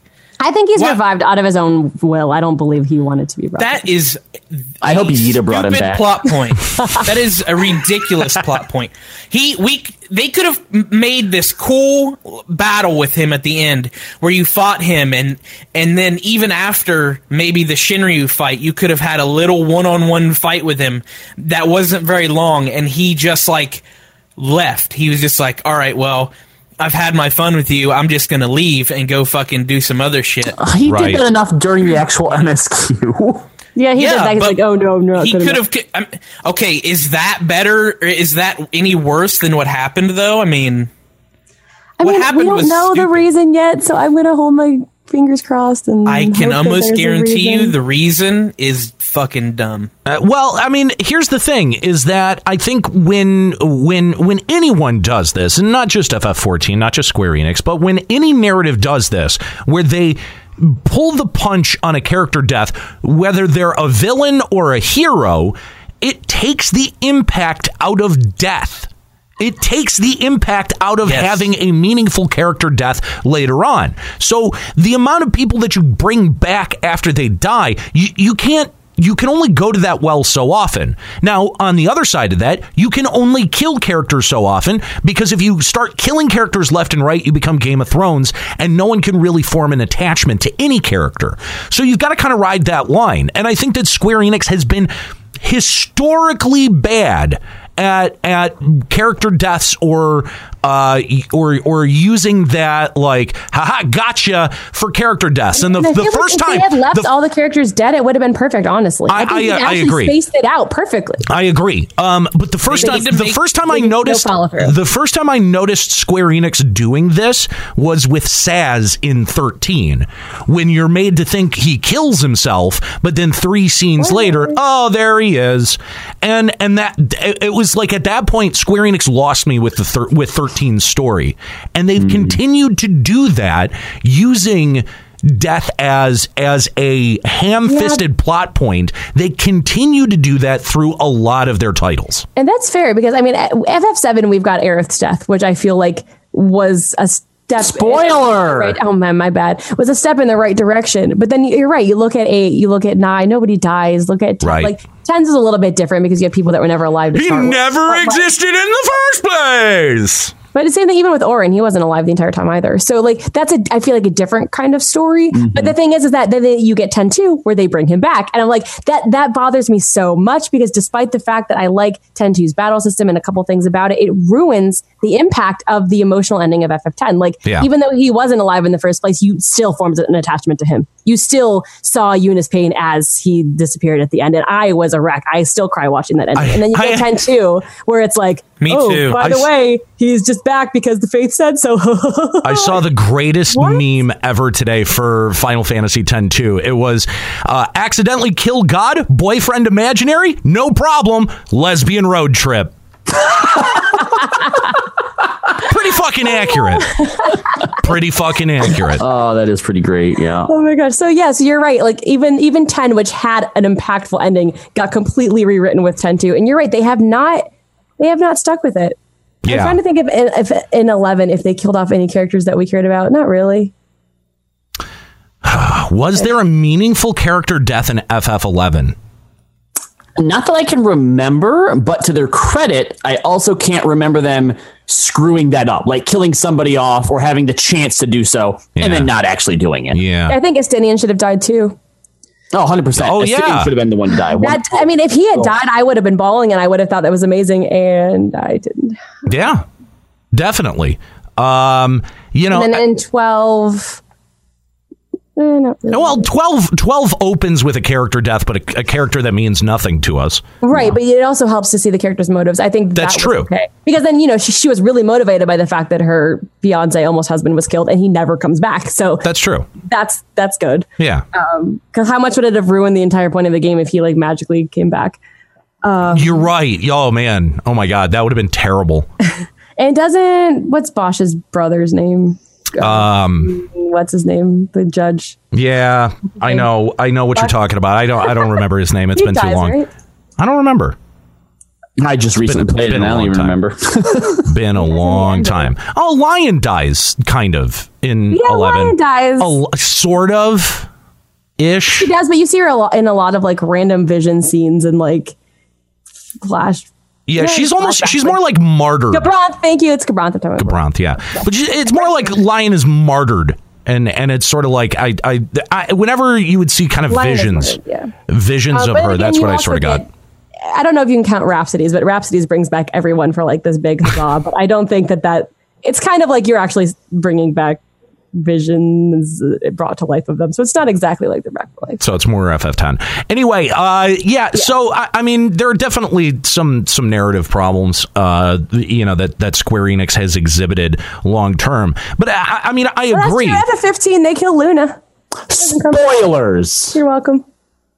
I wasn't going to play it anyway. I just want to Might have have some emotional someday. attachment The- to these characters. See, no, the And- thing I is- agree. No, no, no. The, Uh, the fact that we can't lose any of them makes me not really care about any of them. No, that's any the thing is that 15 was their venture to try, and I will criticize the fact that they wanted Luna's death to be a big dramatic, oh my gosh, we just killed the characters. Square Enix never kills characters. But the thing is, is that you don't have enough time to build up a connection. Who gives a fuck her. about Lunafreya? So, you see her right, like for so- five seconds before she dies. Yeah. Right. a- a- again, they- if she was a they- what member of your party, that would have been a different right. I think even for like one chapter, so you finally because you know Noctis talks the whole time about how he's going to see her again. It's been so long, blah blah blah. Like you know that he cares, but the thing is, is that if if you had met with her, she joins your party for like one chapter. She you think that she's actually going to become this, you know, the only playable female in the game, and then they kill her. I think that would have been much better. Yeah. Well, So, like they, they they tried, but again failed in that aspect. And so like fourteen has so many like poten- so much potential Yeah. to have this in their storyline. It's a little bit more mature. It's for you know that people who play MMOs are not well generally kids and immature, but they can be.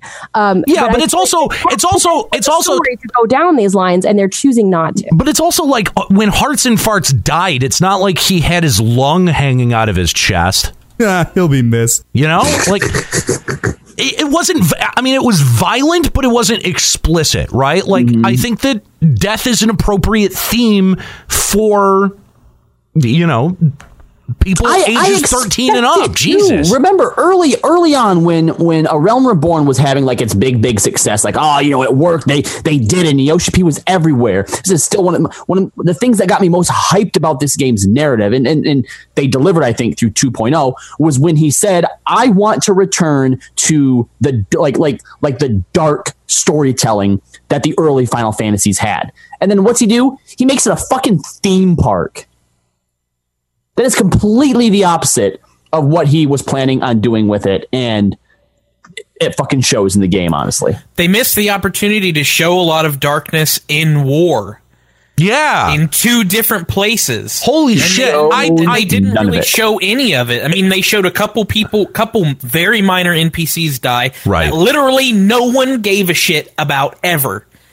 And no one else died. They You know, that's- had like two or three scions die. That's a And I- gr- that's a really great point, Aaron. We never oh, through throughout. I mean, you know, throughout Stormblood and you know war and uprising being a central theme, we never even got a hint of like war is hell, right? Like it it's, it was a very sanitized portrayal of war. Yeah, it's basically like, okay, well, you're the most powerful being on the on the planet, so just wipe out all of our enemies, and we'll just follow along and pick up the pieces like as we go. Right. The Warrior only of Light and really- the gang.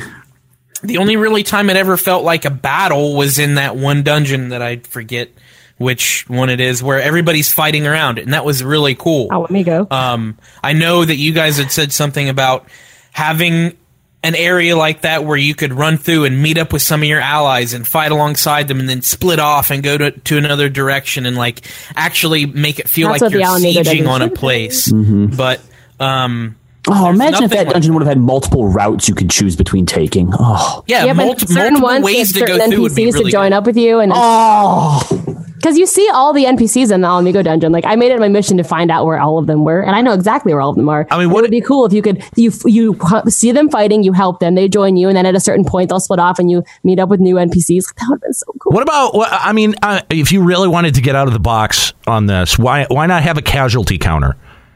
And and the casualties, oh, your different ca- the different number of casualties will depend on which path you choose and how quickly you do it. So wait, wait, wait. What if what if you got to take your squadron with you and they somehow caught this disease and then you had to go and kill them all as they saluted you. And, and that would be very emotional. right? nice one, Aaron. I teed you up for that perfectly. No, but I think I, I do think that that would be really really awesome uh, to have something like uh, you know multiple paths or like a secondary objective, right? Like the casualty counter could get as high as all of them, and it wouldn't matter. It wouldn't impact the amount of seals that you get. It wouldn't impact you know the amount of XP that you get. Whatever it is, wouldn't affect the rewards, but it would be kind of like a secondary objective. People would brag about that shit. You know what I mean? Oh yeah, for sure. Yeah. Anyway, uh, Aaron, thanks so much for the call, man. Appreciate hearing from you. Yeah, no problem. I'll see you guys later. Yep. Uh, give us a call. Limit Break Radio on Skype, 810-515-8715, limitbreakradio.com slash Discord. We'd like to hear from you, even if you disagree with us, maybe actually especially because you disagree with us. Uh, I, I like we've we say this all the time on the show that, you know, like we know that we have a fairly uh, cynical outlook on FF14, but you know, to, to defend that outlook, uh, it, it, it it's pretty well founded in history, right? Like all of us have been playing since 1.0 in various definitely since 2.0 um so you know what i mean? Like i i i think that this is definitely based in you know it's it's obviously opinion but it's definitely based in uh in in context and experience so we want to hear from you. Limit break radio on skype 810-515-8715 limitbreakradio.com slash discord. Three convenient ways to give us a call and we do love to hear from you. So uh, thank you aaron for that call. And uh, we want to we, we want to invite anyone to uh, to to come on the show. So All right, so uh, I mean th- that's a lot of the the the, the really big stuff. Um, uh, the other, I think, biggest surprise in these notes that I really wanted to make sure that that we touch on is, despite the next deep dungeon uh, not coming till till the half patch, we are seeing a significant change to Palace of the Dead in the form of still being able to upgrade some more some more weapons. Um, hold on, let me gotta find where it is now. All right, here we go. So uh, these are following adjustments that have been made to Palace of the Dead. Um, they've made changes to obtaining and strengthening your Aether Pool equipment. Now they've added something called Aether Pool grips. So if you've strengthened your arm and armor pool uh, to plus ten, in addition to clearing floor fifty, you can now forge what's called an Aether Pool grip. Um, and you need these grips in order to obtain an Aether Pool weapon to use outside of Palace of the Dead. And then it goes on to say upon clearing floor 100, a previously acquired Aether Pool weapon may be enhanced even further by by getting another six grips. And I, I, you guys in the chat are going to have to help me here. I'm not sure if this means that we can upgrade those weapons more or if they're just changing the way that we currently get them. Yeah, I don't. I, I, mean, I honestly don't know enough about Deep Dungeon to be able to say one way or the other. Because well, normally it just upgrades as you like open treasure chests, and then at the end you just right, right. But you, you no, have to have it to a certain level. Like I think it was if you get it to like like level 50 or something or level 100 then it's like or 1500 something like that right there you go yeah so then when you turn in you're reset back to zero, zero yep mm-hmm. or, or 70 okay here i think ook says it they're changing the way you upgrade it so you don't spend 70 at a time just oh my gosh i've realized what they're doing with it now they're okay. giving us a deep dungeon catch up patch. It's a fast forward button, it looks like. Why does deep dungeon need a fast forward button? You don't even use these weapons anymore. Um maybe it maybe doing the first deep dungeon is going to be some kind of requirement for the second one. Oh my oh, gosh. Maybe. maybe. So you only technically need plus 30 now maybe, to get your first weapon. Maybe you need the weapon from the first deep dungeon to be able to enter the next one. I think that mm-hmm. I would be shocked if that was Square Enix's decision. That's ridiculous. Now, now I will say, I think what this also does too is since you turn in your point for Aether grips, you can now get, I think, every weapon without having to go in there as the job you want to get the weapon on. Maybe. I mean, maybe it's just making it so that it's less of a grind. I mean, basically, like Strife had just said, so that it's less of a less punishing, uh, and they're doing it to align with the next deep dungeon. That could be it. Okay. I mean, it does though seem like this would be a bit of a fast forward. I mean, well, it definitely is a fast forward, but uh, uh, for what purpose? It may just because it be because it's old content mm-hmm. now. You know, it's weird that it's yeah. coming. It's weird that it's coming now like uh, on like you know on the cusp of getting the next deep dungeon expansion. They just want to introduce us to the system then before. Because, mm. like, if hmm. they're doing a new system because they just realized that their old method of getting the weapons was kind of dumb, they're going to change it for this one and then change the other one too. Yeah, yeah. Uh, they also mentioned they're making uh, more changes and updates to the Lost Canals of Uznair for treasure hunting. Cool. Yeah. Uh, adding new uh, dungeons for the Squadron, Aurum Vale, Brayflox Harmode, Sohm Al, Glamour Dresser for the Squadron. Uh, new crafting items being added to the FC workshops, uh, uh, in addition to airship and undersea voyages. The rest is well. annoying garbage. Well, hold on. I think you'll really like this next one. Uh, uh, housing stuff. There's a lot of housing stuff that's being changed, which you know I think actually will be reflected on our stream since we always have the iCam up. So uh, they've added new NPCs uh, such as salvagers, and get this, Juxta can now change some of our NPCs to be Namazus. Yeah, because every Beastman no. tribe, you can, you, yeah, every Beastman no. tribe. No, I'm saying no. that's not happening. I swear to God, if I come all, in, all if I come in and and our NPCs are Namazus, I'm going to like hold off starting the show until they're switched back. I will protest starting the show until they're changed back to something normal. What's normal? I don't cat girls. Fine. I don't give a shit. Just not those things. I hate those things. I wonder. I wonder if you actually have to actually do the Namazu Beast Tribe quest to Yeah, you do- unlock you do. Oh, okay. You ain't got to worry about Yeah, I have- eh, I if have a never going to do that, so I have a Nantes in mind, and yet you had to get to a certain point to like buy the permits. Oh, I didn't know that. That's Okay. cool. Yeah.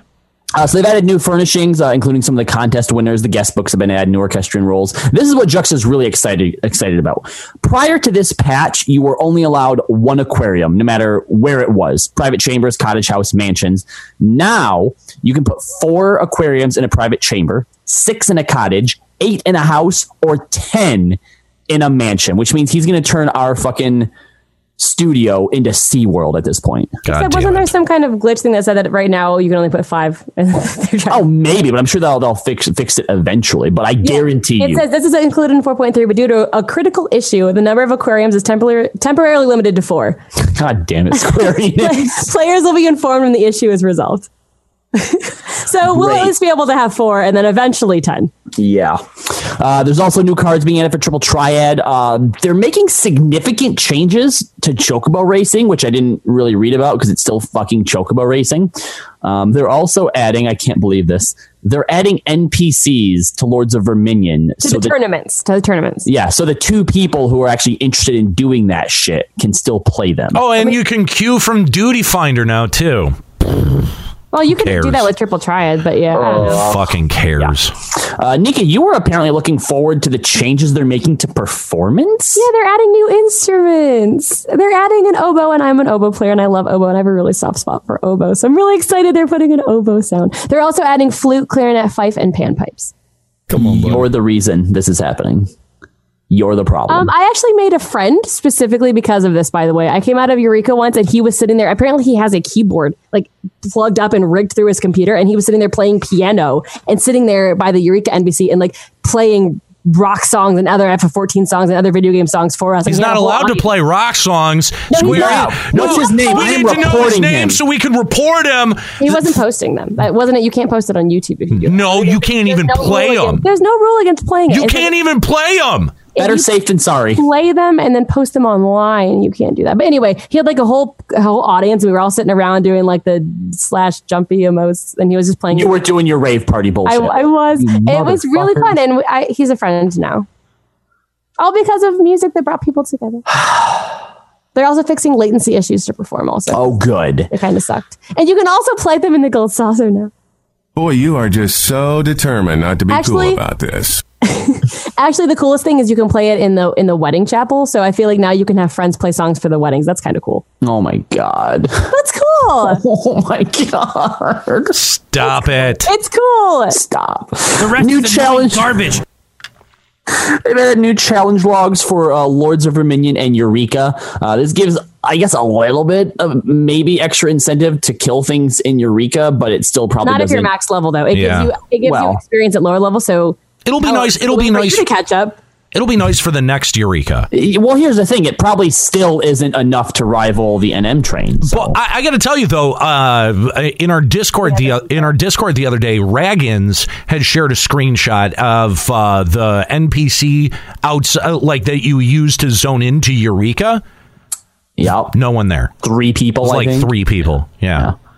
Yep. It's, it was depressing. It was real. It was Well, legitimately well, remember, depressing. it does gather people from all different servers. So three here and three there. You might have a party. They've added in new emotes and new hairstyles. Great. Uh, lots of job changes coming. Like, oh my god, massive amounts. Yes, lots, lots. Uh, by the way, give us a call. Limit Break Radio. This is our final call for callers. Limit Break Radio on Skype, 810-515-8715. Limitbreakradio.com slash Discord. Uh, we're probably going to be wrapping up the show here in uh, in just a few minutes. So this is your last call. Come forth, coward! Would love to hear from you. Yeah. So, Nika, I'm going to rely on your, and I'm using air quotes here, expertise. Um, are there are there anything? And because again, there's there's tons of them. What's basically what, what are we looking at here? Well, I mean, Dark Dark Knights is pretty Dark huge. Knight and Samurai are getting like potency and in recast buffs and stuff. Like those should Yeah, like Dark Knight and Samurai are going to be a lot more viable than they have been previously. Um, Monk's getting some like random little things. I'm not really sure how it's going to affect. Um, or for Ninja, you're going to be able to sprint while Hide is on. Is that something you needed? Uh, you know, it might actually be cool in That, yeah, um, Eureka. Yeah. Uh, in Eureka or or with the new Deep Dungeon coming out because Hide was overpowered in Palace of the Dead. Yeah. Oh, was it? Yeah. Okay. Yeah, because most unless I had true sight, most things couldn't see you, so it was super easy to get around them. Oh. But you were also walking at a fucking snail's pace. So Oh, that's true. What Okay. about these samurai buffs, Nika? so awesome. It's it's just a ton of potency. So I'm I, basically every single big weapon skill is getting potency. Um, I, of 20, 20, 20 potency. yeah, potency of 20, Yeah. which is good because It's Samurai has been slightly struggling on its DPS. Like when it first came out, it was just overpowered, and now it falls behind the other melee. Just you know, it's it's a few hundred DPS behind no matter what, no matter what eye level you are. So I'm really fucking excited for these. Yeah, uh, uh, upping your defense too. Uh, Third Eye now reduces 10% damage, and Merciful Eyes has an additional effect of reducing enmity by 20%. Yes. So I never use Third Eye because I'm never tanking, but now that it has an enmity thing on it, that's actually really cool. That is really cool. Gotcha. Although Monk's um, Purification is kind of dumb. Monk is also getting reduces enemy by half, but Purification is a move that like gives you TP back and expending all of your chakra. So Oh. if you actually have to expend all of your chakra to lower your enmity, it's just not worth it and just stick with diversion. But I don't I don't know how that's gonna work exactly. Um, but third eye like is not a big deal. I could probably use that. Um, I don't I don't think third eye expends uh, Kenki. I don't believe it does. Um, and if it does, I mean, if I'm like stealing hate, it's not going to be a big deal to use a little bit of Kenki. It comes back every hit. That's not a big Alright, deal. well, good good news for Samurais and Dark Knights then. Um, black mages are having delay. I, I have not. I do not play black mage in endgame, but I know that when you use Aetherial Manipulation or um, because you zoom back to your ley lines, there's like that little delay before it does it. They're getting Yep. removing that. I guess. yeah, because you were never really able to use that to like get out of stuff because of that delay. You might as well Yeah. just ran. So that's Yes. that's cool. All right, Yeah. that's nice. Uh, they're adding Echo to the Jade Stoa and the EX version. Okay. Uh, a few more, few changes to Eureka. The location, Byakko, by the way. Yeah, yeah. All right. Sorry. Yes. Byakko for those who didn't know. Uh, the location of the Magia melters will now be displayed on the map and mini map. Uh, the player list can now be sorted by expedition length and elemental God. level. It's so hard to find party members when everyone's just thrown in there. Yeah, and they have the option to prioritize players looking for parties in that player list has been added. Uh, yeah, it was always so hard to invite specific people. Like in most cases, you were just like, you know what, take fucking leader and invite your friend yourself. The weekly cap for Omega Sigmascape uh, rewards have been removed. Uh, the dreaded greed only loot rule for Alliance raids is now in effect. Yay! Yay! These next two, I, I'm just, actually just by by the way, by the way, just to extend uh, like like hit the nail on the head as to why this is more fair. I've been greeting uh, or I've been needing on every piece that I actually don't need. so that you can turn it in. Yeah. Yeah, Exactly. I do that all the time. Yeah. Oh, see, uh, I, if I didn't used to do that. something- I was a nice person and I would hit greed just in case there were other people that wanted them because I didn't care that much. Right, but think about this: if they really wanted it, like obviously, if you want it, not just for a turn in, if you because now everyone's going to agree on everything to turn in. Whereas Yeah. before, if you actually wanted something for that job, you would come on that job because you could use it. Right now, it doesn't even. I feel like it's less fair. Whatever. Because now No, everyone's just one of gonna this, roll- one of that. Everyone's just going to roll on everything. So the gear that you actually do need or want for glamour, you're never going to get. Well, okay, that good. fair? At this point, it, it is only glamour. So Yeah. whatever. Yeah. Uh, Duty Roulette normal raids have been added, so you have uh, more ways to get yourself some uh, Mencia tomes. You know, the, apparently there's a person that thinks that I am incapable of saying mendacity, and that I'm just accidentally mispronouncing it wrong. Mispronouncing it wrong. Tomestones of Mencia, as in Carlos Mencia. It is an insult. It's supposed to be an insult to the game. That's what that is. Thank you for explaining that. Well, apparently some people needed me to. No, uh, one person didn't get it. And No, th- I you can you were just just being an idiot. So you can just call them stupid and move on. Okay, fine. Two people didn't get it. All right, so the uh, the next uh, the next one, which is actually something I feel like they've needed to do for a while, Duty Roulette main scenario now has rewards that you actually want. Yeah, this is this is ki- they needed to do this. They So needed to do this. Yup. Especially when they put the cannot skip cutscenes anywhere. Nobody gave a shit. Yeah, exactly. So 300 tombstones of poetics, 100 tombstones of creation, 50 Allagan tomestones of Mencia. That's right. Yep. And then uh, a bunch of the PvP changes and frontline campaign shit that nobody gives a fuck Yeah, about. you can go ahead and uh, check those out for yourself over on the Lodestone if you want. Let's go back to our phone lines and uh, talk to Vesser of Tonberry. What's going on, Vesser? Hey, what, what's up, guys? Um, Thanks for calling Limit Break Radio. from- Oh yeah, thank you. Um, I'm actually calling from the Philippines, and it's like 6 a.m. right here. And Oh, dang. Wow. yeah, so yeah, it, it's it's been a while since I've listened to the podcast live, but I've been watching uh, from YouTube, and yeah, Oh, dude, thanks for calling in, man. That's awesome. yeah, yeah, cool. Uh, so I haven't been playing the game for quite a while since uh, the X death rate here. So uh, after that, I haven't played, so I don't know how long that was. But About instead, six I've been months. Playing, yeah, uh, I've been playing Black Desert Online, Yeah. and yeah, I've, I've been addicted to that game ever since uh, I, I tried it. So wh- what I noticed was um, there's a lot of things that I don't, I don't know if you'll you'll be able to apply it to Final Fantasy, but but I think Final Fantasy could rip off some of Black Desert stuff to to make it better. I guess. God, you know, it- hang on, it, it, just just real quick, one second. I feel I legitimately feel bad now that we've spent this entire show doing show notes because what you're about to do compare another MMO to Final Fantasy 14 and say eh, they could really borrow some aspects of that. That was going to be our whole topic today before they put out the show It notes. was. We had it all planned out. so, so, uh, b- I guess it's but an appropriate call. Then. well, by virtue of the fact that you do live in the Philippines, that it is quite early in the morning over there for you, and you, uh, you know we may not be able to get you on when we do do this as a discussion.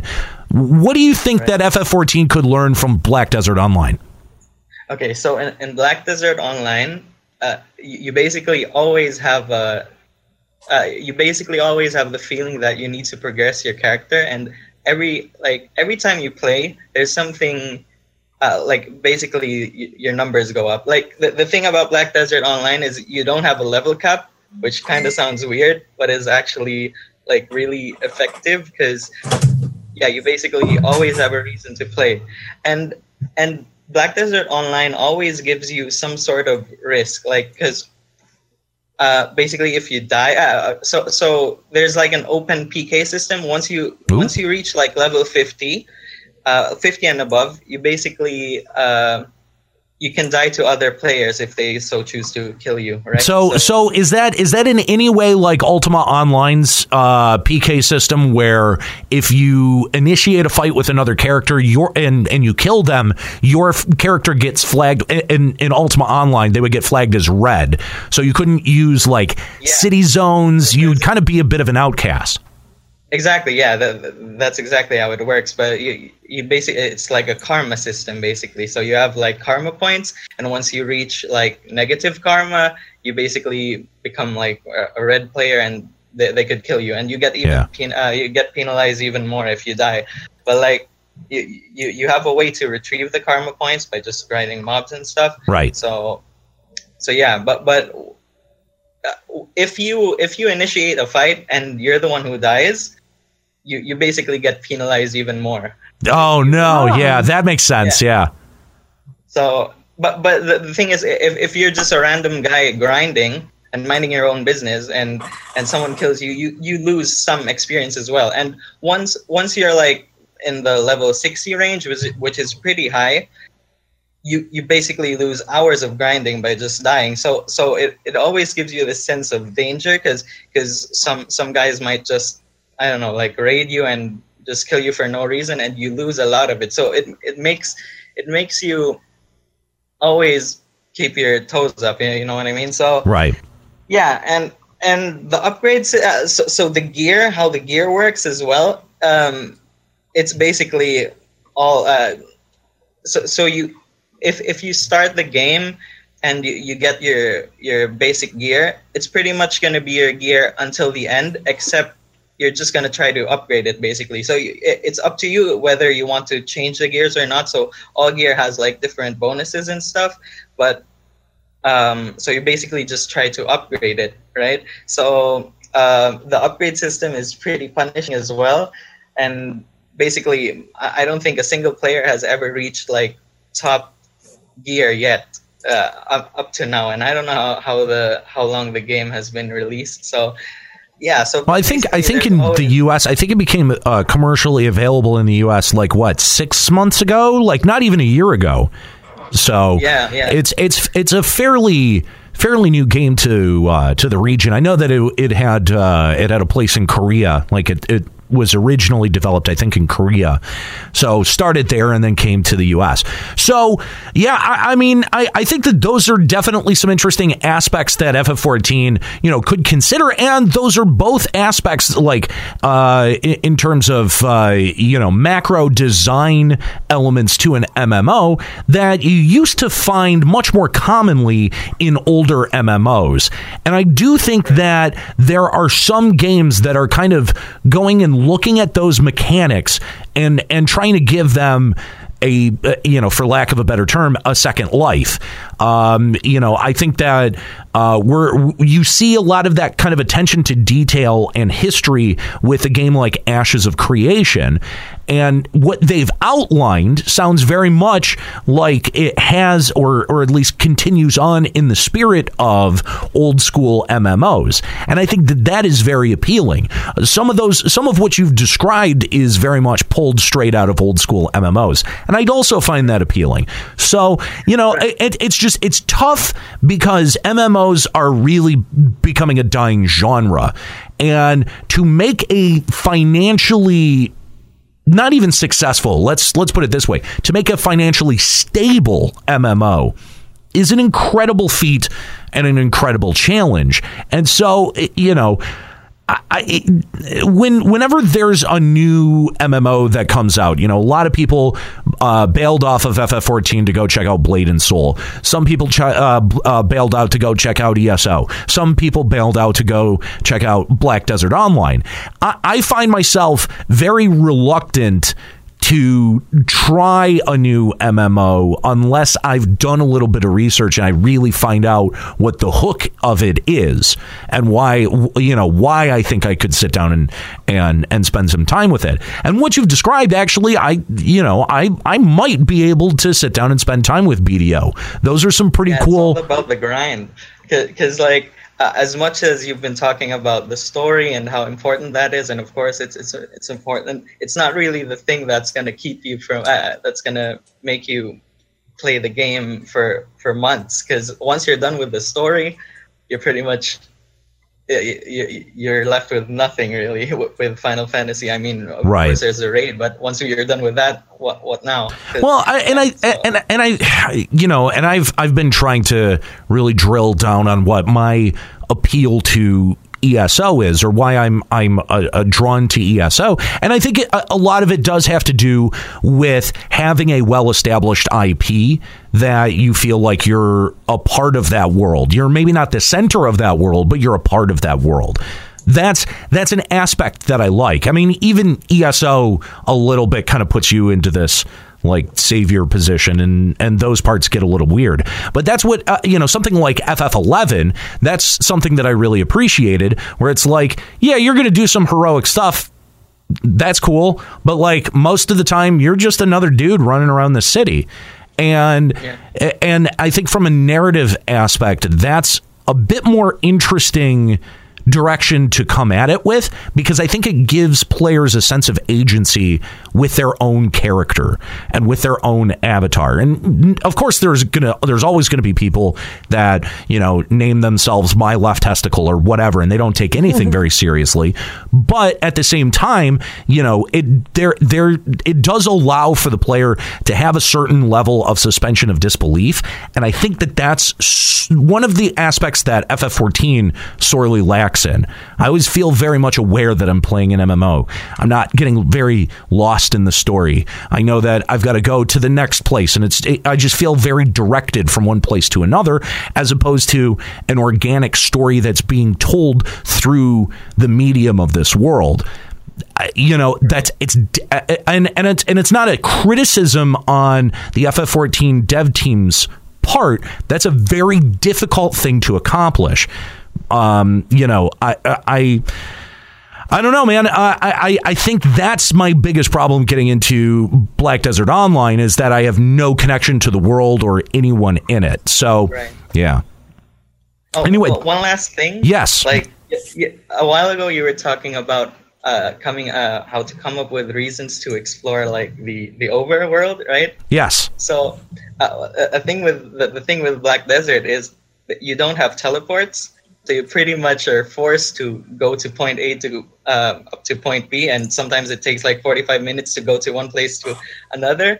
So I, I mean, if, imagine like Final Fantasy not having aetherytes. Yeah. So uh, you're pretty much like forced to. I don't know. Yeah, I, you're- I, I like that though because it forces you into the world. It makes the overworld feel more populated. Yeah. Yeah. Yeah. Absolutely. Thanks very much for the call. Appreciate hearing from you, Vesser. Thanks, uh, thanks for giving us a call, and uh, you know, uh, a shout out to all, all of our Philip uh, listeners in the Philippines. I don't know how many are out there. You may be the only one, but just in case there's more than one, shout out to all you guys. So thank you very much for calling in, man. Thank, thanks. All right. Uh, I think I think we're gonna we're gonna leave it there. Was there much more? Uh, no, I mean the rest of this shit is just tiny ass little small things. Uh, I, although Juxta is gonna get on our asses if we don't mention it. Males can finally wear bunny outfits. Fucking whoop de doo. Yeah, Okay. and the um the cross-world link shells have been confirmed. You can invite people to party from the link shell list. Thank fucking god. I am so fucking. That's okay. I mean, it's a big quality of life thing for Yeah. me who my static is now completely cross server, so it's very helpful. All right. There you go. That's what you can expect with patch 4.3 if you're listening to this on the podcast. Uh, here's here's what we're going to try to do. We're going to try to make sure that this podcast is posted by the time servers go down. So if you're listening to this during maintenance, that's what you can look forward to when patch 4.3 goes live. Uh, otherwise, we'll we'll see you during patch day. I'm sure someone is going to be on stream. Uh, make sure that you follow us over at twitch.tv slash limit break radio. But uh, I think that's going to be it. I don't I don't think there's much more. Did we have did we didn't have any emails or nothing, right? We did not. I actually made sure to check. Well, I made sure to ask Kookie to check, and we did not. All right. Well, send us some new emails that we can read. Hosts at limitbreakradio.com. We'd love to hear from you. Uh, if, uh, you know, what, what you have to say can't fit into a tweet, you can always email us, hosts at limitbreakradio.com. I want to thank our callers today, Aaron Edge and Vesser. If you want to call Limit Break Radio, uh, you know, make sure to uh, add us as a, as a friend on Skype, Limit Break Radio on Skype. Put it in your phone, 810-515-8715, or just join our Discord channel over at limitbreakradio.com slash Discord. That's going to be it for Limit Break Radio. Guys, thank you so much for tuning in today. It's been a, it's been an interesting show. Um, I, I I was I I was a bit loath to scrap our other uh, our Well, it's other not conversation. scrapped. We're definitely doing it at We're gonna- point. Just delayed. We'll revisit it, but you know what? I think we had a good conversation today. So, guys, have fun in patch 4.3 or whatever iteration of the patch you're most looking forward to. We will see you later for my crew, Kalo Landis and Nika Kyanian. I'm Aniro. Keep listening.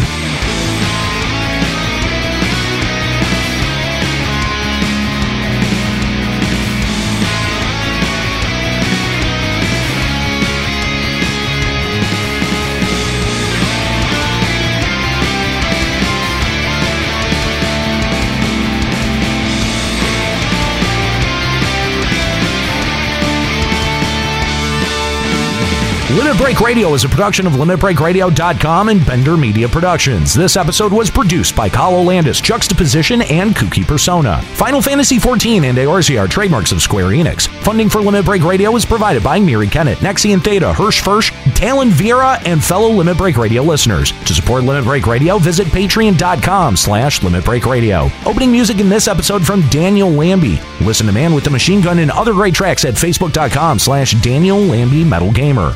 Closing music in this episode provided by Husky by the Geek. Listen to this and other great Final Fantasy XIV and video game rock covers and original music at facebook.com slash Husky by the Geek. In-game graphics for Limit Break Radio's Twitch stream are provided by Diamond Multimedia. Check out their line of AMD graphics cards and other hardware at diamondmm.com. Limit Break Radio and its hosts are solely responsible for its content.